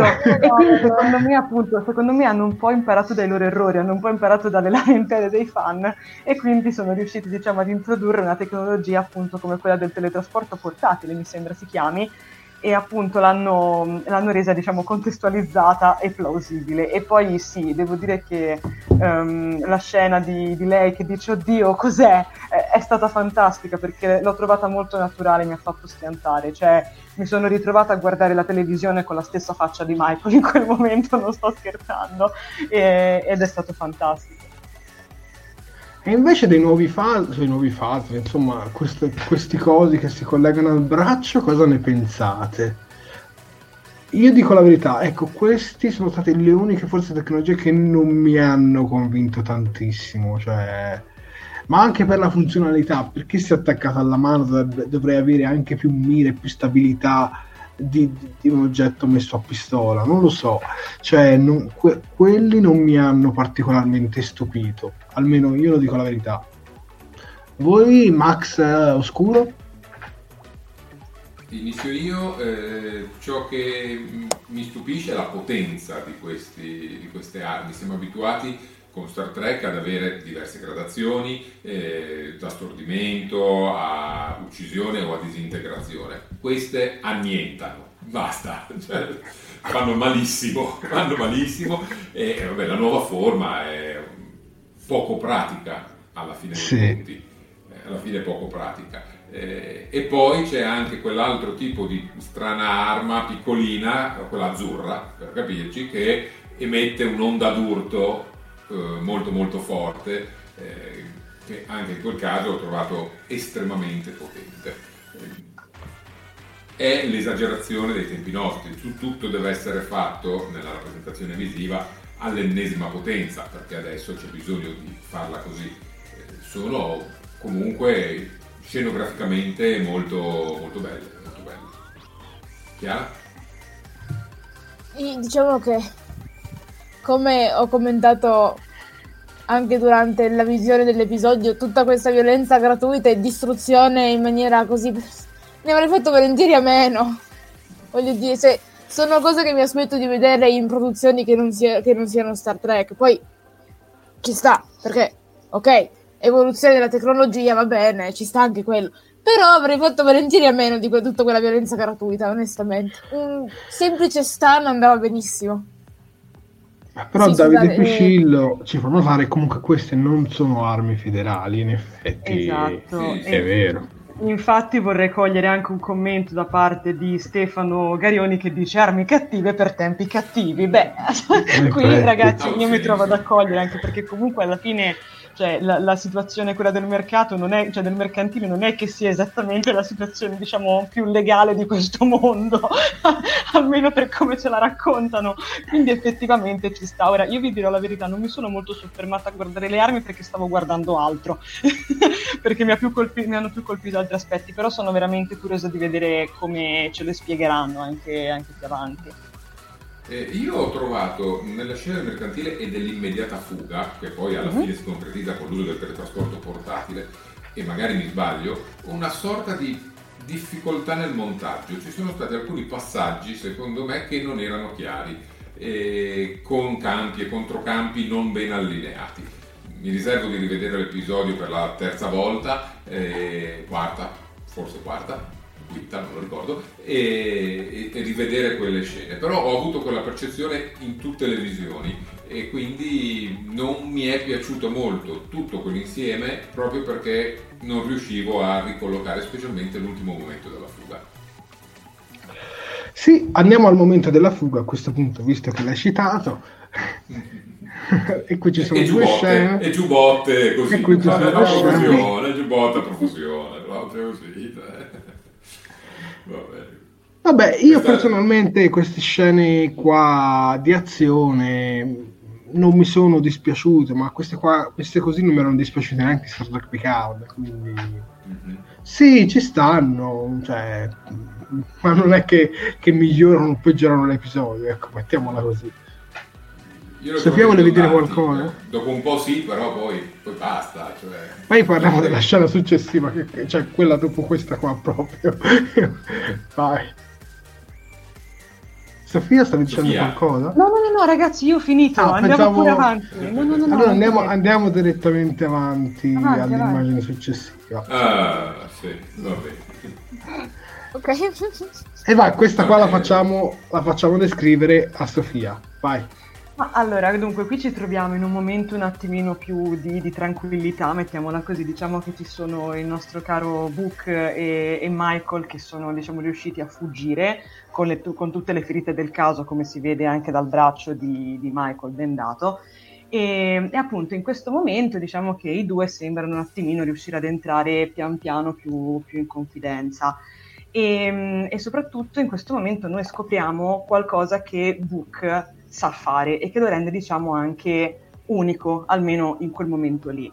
Perché mh, appunto noi vediamo Michael che ha una ferita sul, sul braccio per via appunto di, di, uno sparo che le è arrivato e Book mh, fa una cosa molto, molto particolare perché si mette praticamente a pregare o almeno così Michael dice e così anche lui conferma e diciamo che dalle sponde di, sempre di, questa, di questo mare, lago, perdonatemi, non sono riuscita a capire bene che cosa fosse, diciamo che veniva fuori questa, viene fuori questa, questa pianta dal, dalla cui foglia Book eh, diciamo, ehm, trae una sottospecie diciamo, di disinfettante che, che, mette direttamente in mano a, a Michael e poi glielo, glielo fa passare sulla, sulla ferita e come molti stanno sottolineando questa cosa di, di, di, Book che si toglie la maglia è molto fanservice, va bene, ma ci sta, ok. E, ehm, più che altro la cosa interessante è che noi qua scopriamo anche poi uh, una cosa riguardo a Book, cioè noi scopriamo che Book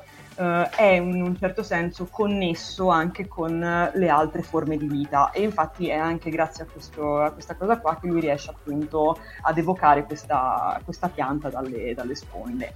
E che dire, sicuramente una scena molto, molto bella, forse diciamo un, un, pochino scontata, anche perché sapevamo tutti che sarebbe arrivato questo momento dopo, dopo il fugone, però nel complesso ci, ci, sta e appunto serve per sottolineare ancora un po' questa diciamo apertura um, nei confronti di, di Michael. Io sento già Max e Chiara che sono pronti a dire ma usa la forza. però, io, però io vi voglio dire una cosa, perché visto che prima ho parlato al telefono proprio il nostro Davide Piscillo, lui mi ha detto, ma in un universo in cui i Vegeriani, sì, Vegeriani, scusatemi, eh, i vulcaniani riescano a, a, usare la telepatia tra un uomo e una balena, oppure cioè, Diana Troy che riesce a percepire le emozioni di un'altra persona. Non può essere possibile anche questo. Io sarò sincero, un po' esagerata l'ho trovata però devo capire se Book è effettivamente umano o forse non è completamente umano. Esatto. o magari ha degli innesti dentro di sé come che so anche i Borg. Quindi devo ancora diciamo secondo me capire meglio e conoscere meglio questo personaggio. Perché poi magari si è giustificata la cosa però effettivamente anche se a me l'episodio è piaciuto l'ho trovata un po' esagerata questa cosa che esce fuori la pianta, che ha tutta questa cosa con gli animali, cioè... Boh, dai, che so, cos'è? Mister Do- cioè, dai, dottor Dolitto, cioè, dai, veramente, è sembrato un po'... mi è sembrata lì veramente un po' esagerata, ma questo è il mio pensiero, poi voi siete liberi di pensarla come volete. Prego Max e poi oscuro. Beh, la battuta fatta all'inizio è quella, ma usa la forza. Eh, in realtà ho letto vari commenti online che dicevano una cosa che collide molto con Star Trek. Ora, se anche ci fosse una betazoide che, o un vulcaniano che riesce a eh, in qualche modo entrare in connessione con un altro essere vivente, non parlo della pianta in questo caso, ma altri esseri viventi e senzienti come possono essere gli animali, eh, ci sarebbe bisogno di far vedere fisicamente, materialmente questa connessione e qui entrano in gioco le lucine sulla fronte perché in tempi attuali ciò che non si vede, non si percepisce, non si capisce, perché il livello eh, medio dello spettatore si è abbassato.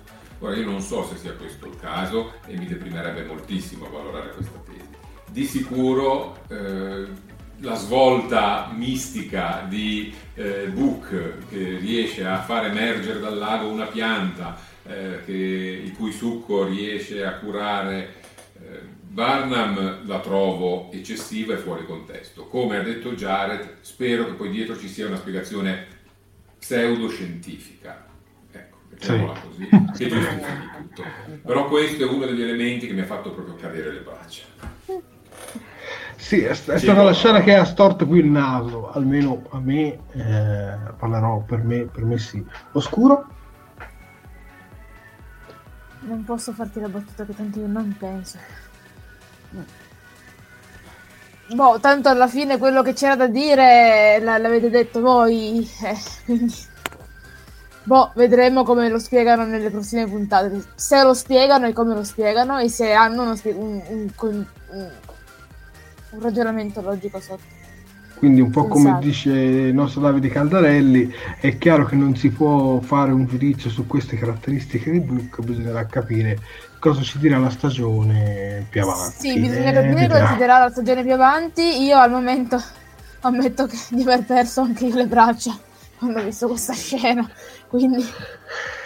Ma io non ho perso le braccia, però insomma l'ho trovato un, un, un po' troppo fantasy, mettiamola così, però ritorniamo sempre lì, la mano di Apollo che ferma l'Enterprise è molto più esagerata di questo, se uno ci va a pensare.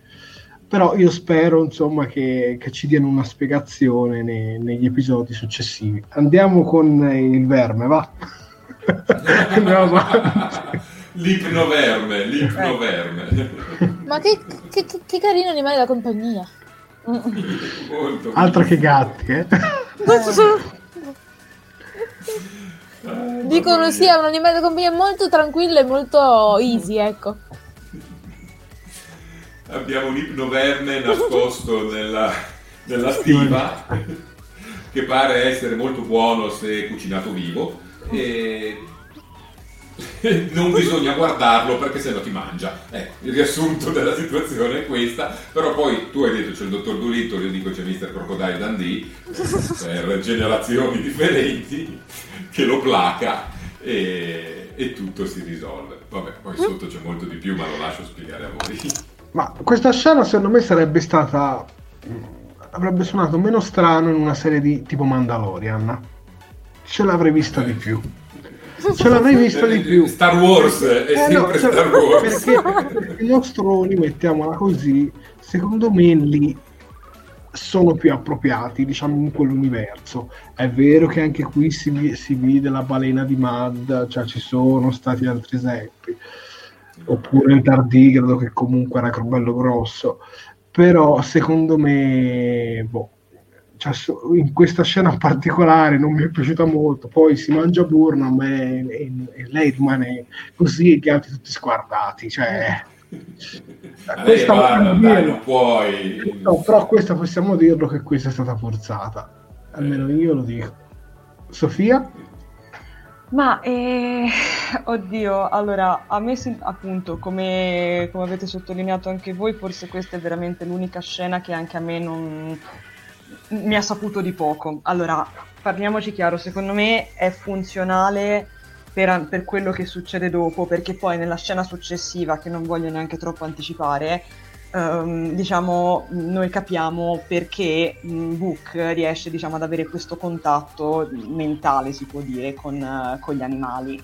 E secondo me come spiegazione diciamo, preliminare e che chiaramente va sviluppata nel corso della serie ci sta. Per quanto riguarda la scena in sé, è una scena molto bypassabile cioè, secondo me, mi spiace dirlo perché, ripeto, a me l'episodio è piaciuto tantissimo, però ammetto che ci sono dei punti deboli. Cioè, in questo caso bastava veramente che allungassero un po' di più la scena della sparatoria, trovassero un altro escamotage per finirla lì. Mm, questo intervento da parte del, del Vermone, appunto, l'ho trovato un po'... Mm, cioè, facciamo vedere che abbiamo gli effetti speciali. Vabbè, Ragazzi, io lo dico sempre, cioè, se non Sì. dovessimo criticare niente, l'episodio sarebbe da 10, se dovessimo criticare ma tutto infatti. sarebbe da 1, da 0. Ma infatti, quindi è ma- ma normale infatti- che anche se ci è piaciuto o non ci è piaciuto, ci sono delle scene che ci Ma piacciono che assolutamente, ma assolutamente, infatti, ma assolutamente. È arrivato un nostro spettatore che ci aveva salutato all'inizio ed è tornato, ha visto l'episodio e ci ha detto eh, rieccomi, finito di vedere la prima puntata, non siamo certo numerosi ma il nostro spirito resta immutato. Voto 8 ma mi aspettavo di vedere subito eh, la Discovery perché ha messo il numero di registro della Discovery e dovrebbe poi apparire in, teoria nel prossimo episodio mettiamola così andiamo avanti con la prossima scena Max Sì, dico, qui. Ah, eh, Vabbè, qui- abbiamo il santuario. E qui diciamo vediamo un po' lo spirito ambientalista, come lo possiamo definire, eh, del nostro book. In realtà a me sotto sotto questa scena, nonostante il vermone lo trova- trovavo un po' esagerato, questa scena un po' alla Greenpeace, tipo salviamo le balene, anche un po' in pieno spirito Nimue, mettiamola così, non mi è dispiaciuta, dà anche un bel messaggio sotto sotto e, e toglie anche un po' di stereotipo da questo personaggio che sembrava poi veramente il classico contrabbandiere eh, che non si capiva bene se fosse un buono o un cattivo diciamo una sorta di antieroe e qui si capisce che in realtà sotto sotto è anche lui uno dei buoni Sofia? Ma ecco, qui mi è risalito tutto, cioè nel senso, se la scena di prima mi aveva fatto un po' cadere le braccia come, come tutti quanti, ehm, qui invece mi è, mi è ripartita alla grande, un po' perché comunque, allora, voglio parlare un attimino anche del comparto tecnico-visivo. Questo episodio, sotto il punto di vista fotografico, mh, è, è a dir poco sublime. Cioè, ci sono dei contrasti di colore bellissimi, ehm, tutte le scene, comunque, o comunque buona parte delle scene si vede che sono state realizzate, diciamo, in luoghi reali e, e questo è molto evidente perché no- non si sente quell'aria di, di posticcio e questo è molto importante. In più eh, mi ha fatto molto, molto sorridere vedere tutti questi alberi rossi nel santuario che mi hanno un po' ricordato, ehm, come mi sembra di aver detto già a Visione Finita, la, la scena iniziale di Star Trek Into Darkness quando vediamo Bones e, e Kirk fuggire nella, nella foresta inseguiti dagli alieni truccati di bianco. Mi è piaciuta sinceramente come cosa. E soprattutto appunto come stavo dicendo prima mi è piaciuto anche capire un attimino perché Book fosse in grado di parlare con gli animali. E ce lo spiegano in modo molto semplice tra- eh, tramite un breve dialogo dove Book dice sì io vengo dalla famiglia di bracconieri e diciamo è come se fosse stata un po' una punizione per eh, i peccati commessi dai, dai- dai miei parenti, io, ho, io diciamo sento empatia con, con le altre creature e, e sinceramente l'ho, l'ho molto apprezzato e questo secondo me spiega non solo il legame con, con il vermone ma anche con, con la gattona che abbiamo visto a inizio episodio, quindi se- per me qua la- tutto quanto è ripartito in, in impennata ed è rimasto alto fino, fino alla fine. Max, volevo leggerti un commento di Aldo Bagno. Prego. Scusate se insisto, ma solo io ho visto similitudini con la serie di Roddenberry Andromeda. No, non solo tu Aldo, direi che le premesse sono esattamente quelle. Eh, l'idea di cosa che si è andato a perdere nel tempo è alla base della serie Andromeda e lo è anche eh, della serie Discovery nella terza stagione. Eh, per cui sì, si pecca di poca originalità. I rimandi ad Andromeda sono molto forti eh, e poi chiaramente ci sono all'interno di questa prima puntata delle cose, l'abbiamo detto prima, che fanno un po' pensare a Star Wars, fanno un po' pensare ad altre realtà, Blade Runner, eh, già ben presenti nell'immaginario collettivo. Non si inventa mai nulla, Aldo eh, si ricicla e si ripropone sempre qualche cosa, per cui penso che dovremo farci l'abitudine. Alla fine è un male se ricorda Andromeda, secondo me no. Cioè, parliamo anche di un'idea di Gino Roddenberry, che poi se non ricordo male, Max correggimi, è stata sviluppata dalla moglie. Sì, sì, perché non c'era già più. Ah, eh, sì, allora mi ricordo, mi ricordo molto, molto bene. Sì. Eh, però devo essere sincero, è ok, era un'idea di Giro Denberry, ottimo. eh, però non era un'idea che lui aveva introdotto in Star Trek, proprio perché nell'idea originale di Gino Denberry l'utopia della federazione, l'utopia della eh, specie umana evoluta, andata nello spazio in pace con eh, tantissime altre eh, specie, era già compiuta. Lo scopo dell'umanità in Star Trek era mantenerla, era eh, portarla a livelli ancora superiori. Quello che a me ha disturbato molto, in questo caso, è l'azzeramento di questa realtà. Ora il viaggio non è più mantenere qualche cosa di bellissimo, è ricostruire qualche cosa che si è perso. E questo secondo me è molto in contrasto con l'idea originale di Star Trek. Non è necessariamente un male, eh, Star Trek si rinnova ovviamente negli anni, però ammetto che mi ha disturbato parecchio, veramente tanto. Beh, però già da Deep Space Nine, Max, eh, già da Deep Space Nine ci siamo allontanati da quella idea Deep dello Star Trek. Deep Space Nine però la, la flotta e la federazione esistevano ed erano messe alla prova dalla guerra. Qui sono stati annientati e vanno ricostruiti. E non solo, a ricostruirli è qualcuno che viene dal passato, esattamente come in Andromeda. E, ribadisco, questa cosa mi ha disturbato, eh, ci dovrò fare i conti, spero che l'evoluzione della narrazione eh, della, di questa terza stagione riesca a farmi apprezzare il processo di eh, ricostruzione della federazione. Gli ideali in questo primo episodio vengono riproposti in maniera molto forte, specialmente nei famosi ultimi 5 minuti a cui arriveremo tra poco, e quindi non posso dire che siano assenti, semplicemente, e parlo per il mio specifico gusto, non sono collocati nel modo in cui lo vorrei e quindi eh, da qui anche il mio voto non propriamente positivo. Ecco. Comunque Aldo Bagno ci dice a me Andromeda è piaciuta molto, non era la mia una critica, ma solo capire se era una sua una visione giusta. Io come Aldo cioè, non reputo che sia un male eh, questo tipo di cosa. Magari ci troviamo, cioè qui ci troviamo in un ambiente, diciamolo tutto, distopico, in cui l'utopia la portano proprio i nostri beniamini.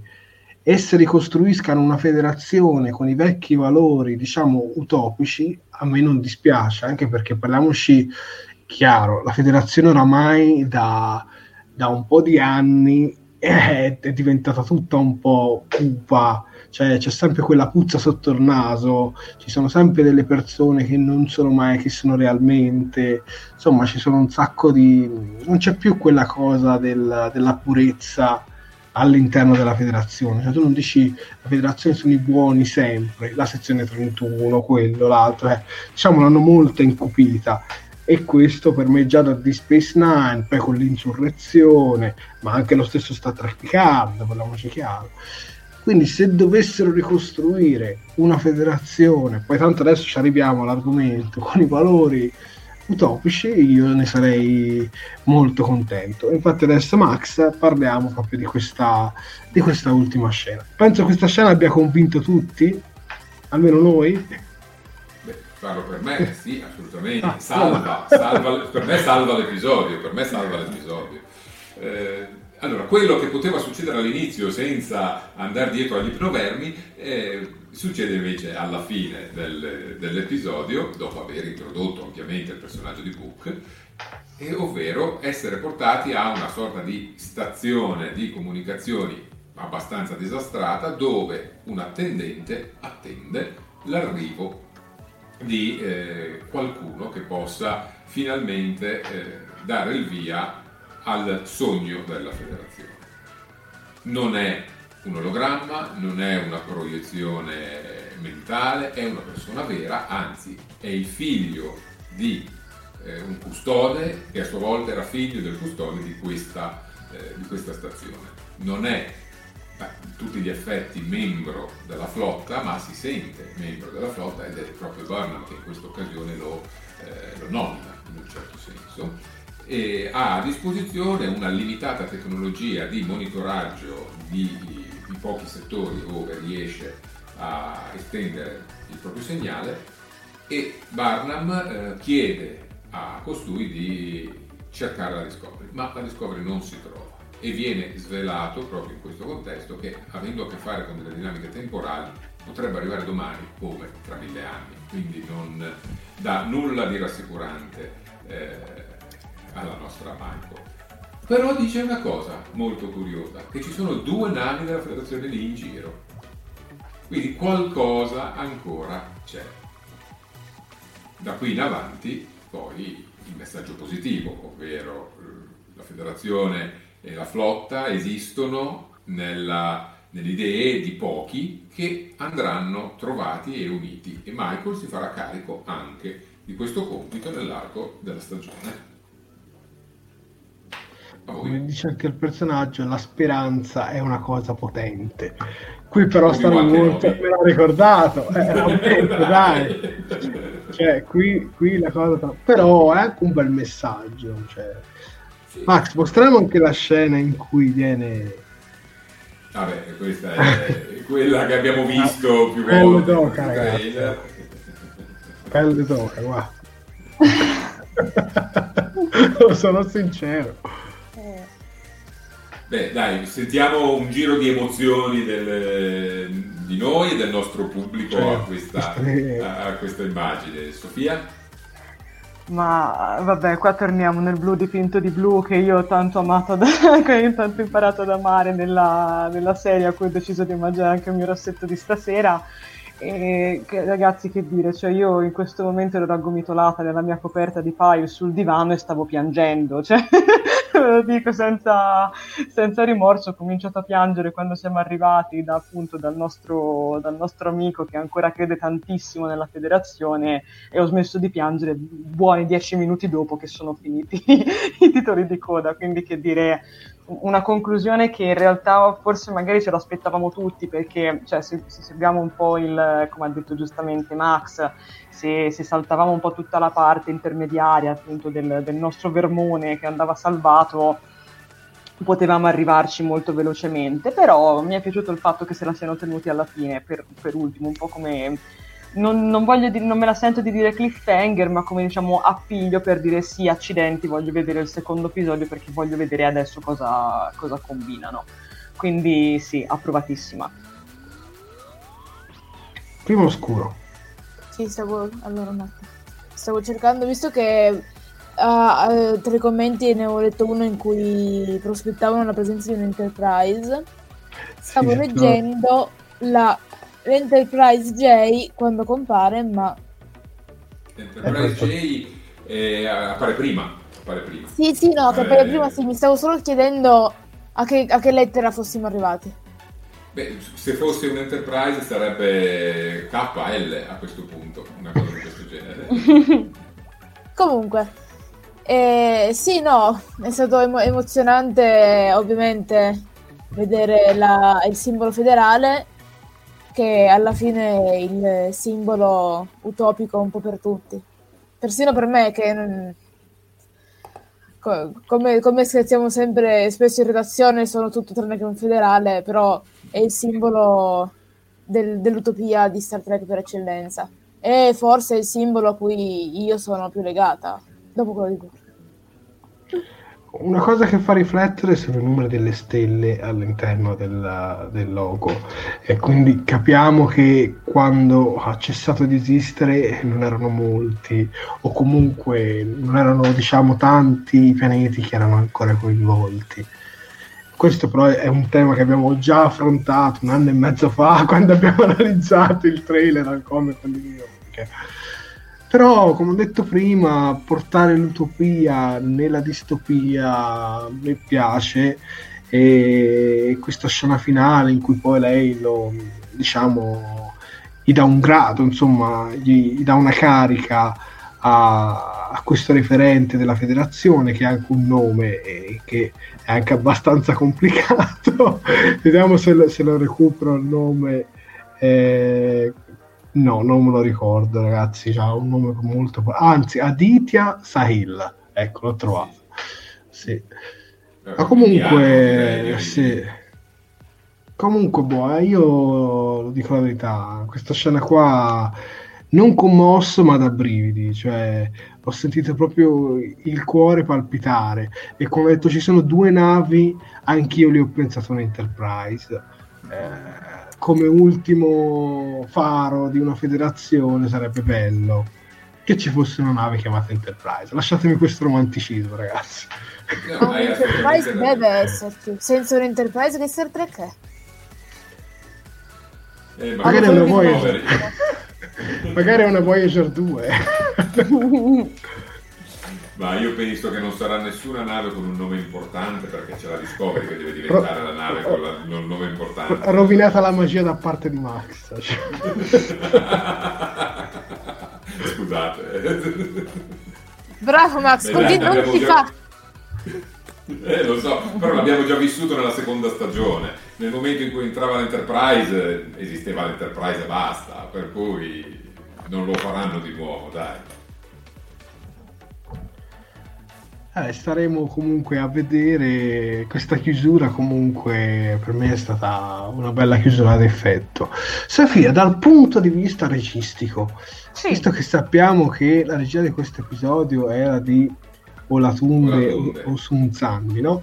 che sì. sappiamo bene che Max lo definiamo sempre un po' eh, colui che è un po' scimmiotta Kurzman nella regia. No? Fa una bella regia, però proprio mm. ispirata proprio ad Alex Kurzman totalmente. Come l'hai trovata questa regia?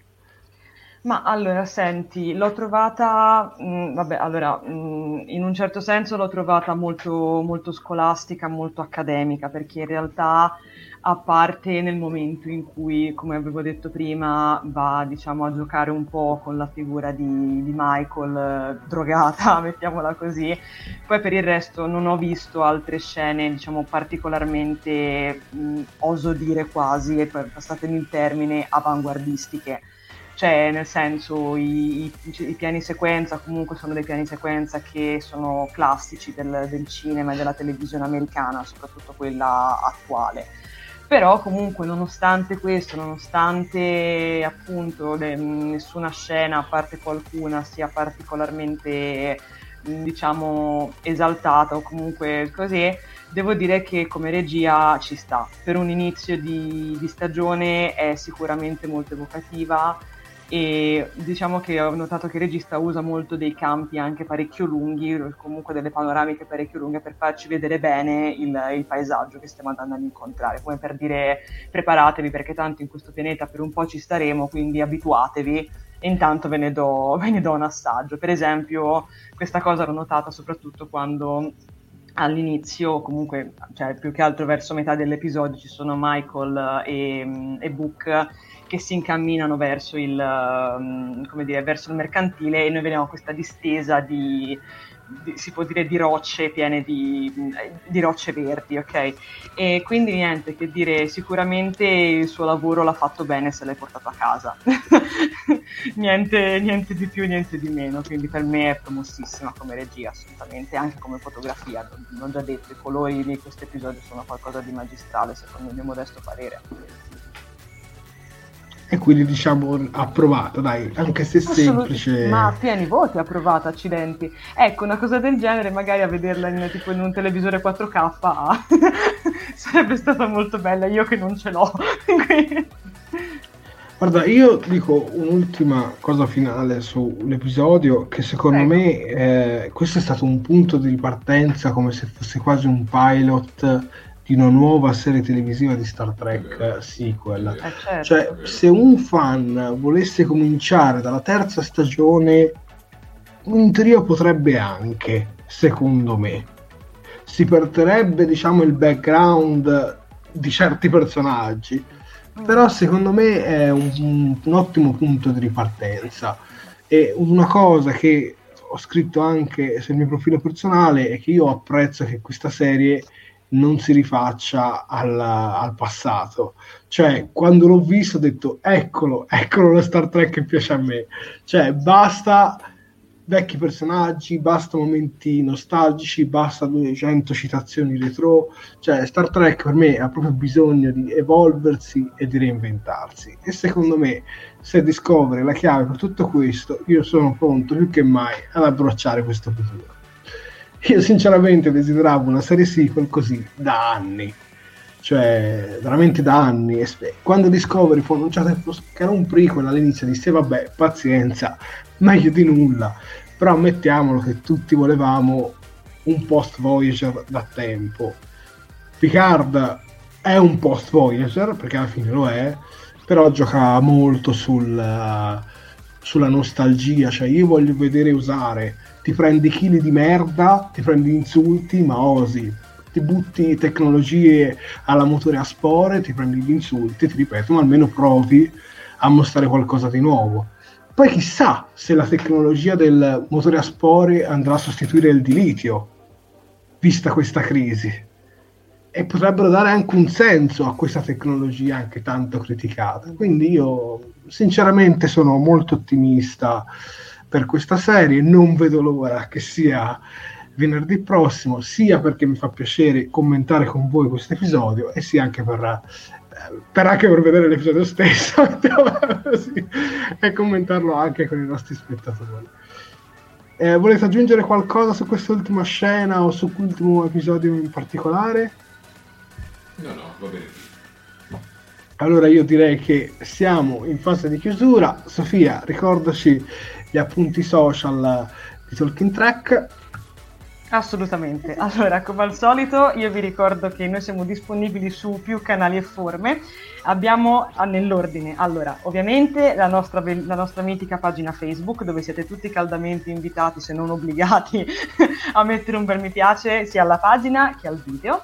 Poi abbiamo il nostro canale di YouTube eh, dove dovete innanzitutto cliccare su iscrivervi, cioè, cioè, cioè, dovete iscrivervi, perdonatemi, sono un attimino stanca, e una volta che vi siete iscritti dovete cliccare sulla campanellina degli avvisi per rimanere sempre aggiornati ogni volta che facciamo uscire un nuovo video oppure che andiamo in diretta.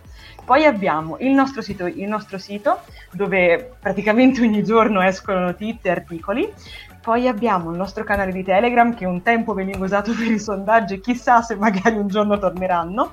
Poi abbiamo la nostra pagina Instagram, abbiamo il profilo su, su LinkedIn e abbiamo anche Um, no, mi sembra di averli detti tutti, quelli diciamo basilari, e la cosa più importante, ovviamente questo è un'aggiunta diciamo de- dell'ultimo periodo, che se ci volete supportare ulteriormente, oltre a segnarvi in tutti questi social che vi ho appena detto, eh, vi potete abbonare anche sul nostro Patreon.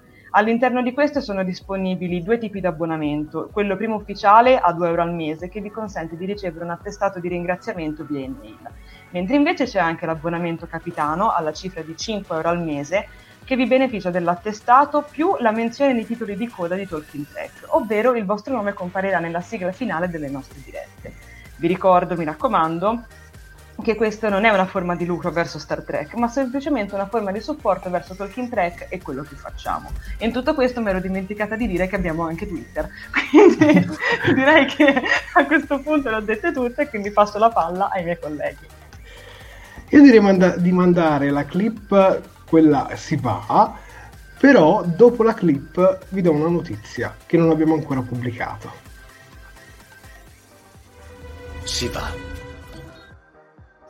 Si va, molti di voi immagino a dormire. La notizia è che finalmente ufficiale la quarta stagione di Star Trek Discovery entra in lavorazione. Ne avevamo già parlato circa due settimane fa i leak erano evidenti come il cartello davanti ai Panewood uh, Toronto Studios e adesso diciamo abbiamo anche la conferma, è uscito anche un video da parte della produzione. Probabilmente domani eh, uscirà anche o nei prossimi giorni un articolo in merito, quindi eh, possiamo stare anche più sereni che Discovery è stata già rinnovata e a me questa cosa onestamente mi fa piacere vedere che comunque le serie di Star Trek non fanno in tempo a debuttare, che sono già rinnovate. Non ho, diciamo, quella sensazione un po' alla Star Trek Enterprise in cui parecchi mesi dopo arrivava il rinnovo, oppure nell'ultimo caso non è arrivato proprio. Quindi, da una parte è un bene che lo Star Trek Universe stia andando comunque molto bene sotto quel punto di vista compresi Picard e compreso anche Lower Decks che sono state tutte rinnovate, giusto Max? Esattamente, esattamente. Eh, approfitto dell'occasione per ricordare che lunedì prossimo, cioè lunedì 19 ottobre, alle ore 21 sui nostri consueti canali, eh, avremo l'occasione di mh, proporre una puntata, diciamo, internazionale delle nostre Talking Track News. Vero Chiara? Sì. perché siamo ospiti al... terremo un panel per la, la Virtual TrackCon 2, la versione diciamo autunnale, visto che quella estiva l'avevamo avuta questo luglio se non erro. Sì, in pieno lockdown, Eh, I conduttori di, que- di quella puntata, sa- de- della, de- della puntata di lunedì prossimo saranno, saremo io e Max. E verrà fatta in eh, doppia lingua, quindi parleremo principalmente in italiano con qualche inserzione in inglese. Giusto? Esattamente così, esattamente così. È una sfida ed è anche un onore di essere stati inclusi nel programma della Virtual TrackCon che è organizzata da The Seventh Rule e Falling Tower, che sono due podcast, video podcast eh, americani, mh, al cui interno vi è la presenza di Ciro Clofton, l'attore che ha interpretato Jake Sisko, eh, Ryan. Ask e anche la moglie del compianto eh, Aaron Aiden. Sì, sì. Melissa, Melissa Longo. Sì. Melissa Longo, Melissa Longo. E esatto. devo dire che se- se- è, è un onore e il merito il fatto che tutto lo, lo- staff di Talking Track si è dato conto da fare nell'ultimo periodo. E quindi è, è- è vero è che, ci, che purtroppo, purtroppo ci andranno soltanto due di, due di noi, però è anche vero che se non ci fossimo se non fossimo quattro persone a fare il lavoro sporco Mostriamo le magliette. Quella è la maglietta più Non bella. Quella di Max, termine. sì. quella di Max e quella mia. The Next Generation, la serie classica. Io voto quella di Max comunque. Così No, no, no, non è una gara gadget questa. No, no, no, però va bene. Eh, Ricordiamo anche, ovviamente, oltre alla Virtual TrackCon, lunedì alle ore 21, abbiamo anche il prossimo venerdì eh, il nuovo appuntamento con la recensione del prossimo episodio che si chiama Ax. Far prossimo From episodio di Home. Perché non è la parte 2 del... Non lo so, ma secondo me ci sarà più avanti un episodio che si chiamerà chissà. eh, così Eh. Sì, mi ha, mi ha lasciato un po' spiazzata questa... Come sarà tradotto secondo te in italiano questo secondo episodio? lontani da casa. Lontano da molto casa. semplice. Molto semplicemente. Sì, sì, Poi sì. magari, poi magari lo chiameranno ruggine, però va bene lo stesso. Eh, vogliamo ricordare i titoli della prima stagione di Discovery. prego. Al coltello del macellaio com'è? Non far sapere quanto è buono il formaggio con le pere, però va bene. Dai, visto che siamo in chiusura, io ringrazio i miei colleghi Sofia, Max e Oscuro Errante, mando a loro un in bocca al lupo caloroso per lunedì e poi ringrazio tutti i nostri calorosi spettatori che stasera eravate circa il doppio rispetto alla- alle nostre dirette diciamo pomeridiane, eravate circa una sessantina e ci ha fatto assolutamente piacere eh, la vostra presenza. Direi che è tutto e quindi ci rivediamo lunedì alle ore 9 e venerdì alle ore 23, 23 e e 30. 30. Buonanotte a tutti e alla prossima puntata. Ciao!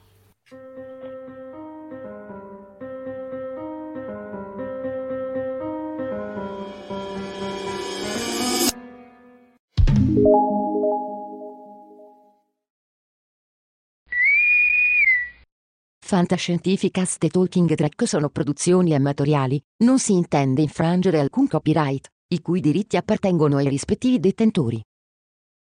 Fantascientificast e Talking Track non sono in nessun modo affiliati o sponsorizzati da CBS Corporation o da chi detiene l'uso del marchio Star Trek in Italia. Il podcast ha carattere esclusivamente ricreativo e divulgativo, non ha alcun scopo di lucro e viene diffuso gratuitamente. Autorizzazione SIAE 56125359. Nessun byte e nessun tribolo sono stati maltrattati durante la produzione di questo podcast. At Parker, our purpose is simple. We want to make the world a better place by working more efficiently, by using more sustainable practices, by developing better technologies. We keep moving forward. With each new idea, innovation, and partnership, we're one step closer to fulfilling our purpose every single day. To find out more, visit parker.com/purpose. Parker, engineering your success. As humans, we're naturally driven by the search for better. But when it comes to hiring, the best way to search for a candidate isn't to search at all. Don't search, match with Indeed. When I was looking to hire someone, it was so slow and overwhelming. I wish I had used Indeed. If you need to hire, you need Indeed. Indeed is your matching and hiring platform with over 350 million global monthly visitors, according to Indeed data, and a matching engine that helps you find quality candidates fast. Ditch the busy work. Use Indeed for scheduling, screening, and messaging so you can connect with candidates faster. And Indeed doesn't just help you hire faster. 93% of employers agree Indeed delivers the highest quality matches compared to other job sites, according to a recent Indeed survey. And listeners of this show will get a $75 sponsored job credit to get your jobs more visibility at Indeed.com slash podcast. That's Indeed.com slash podcast. Terms and conditions apply.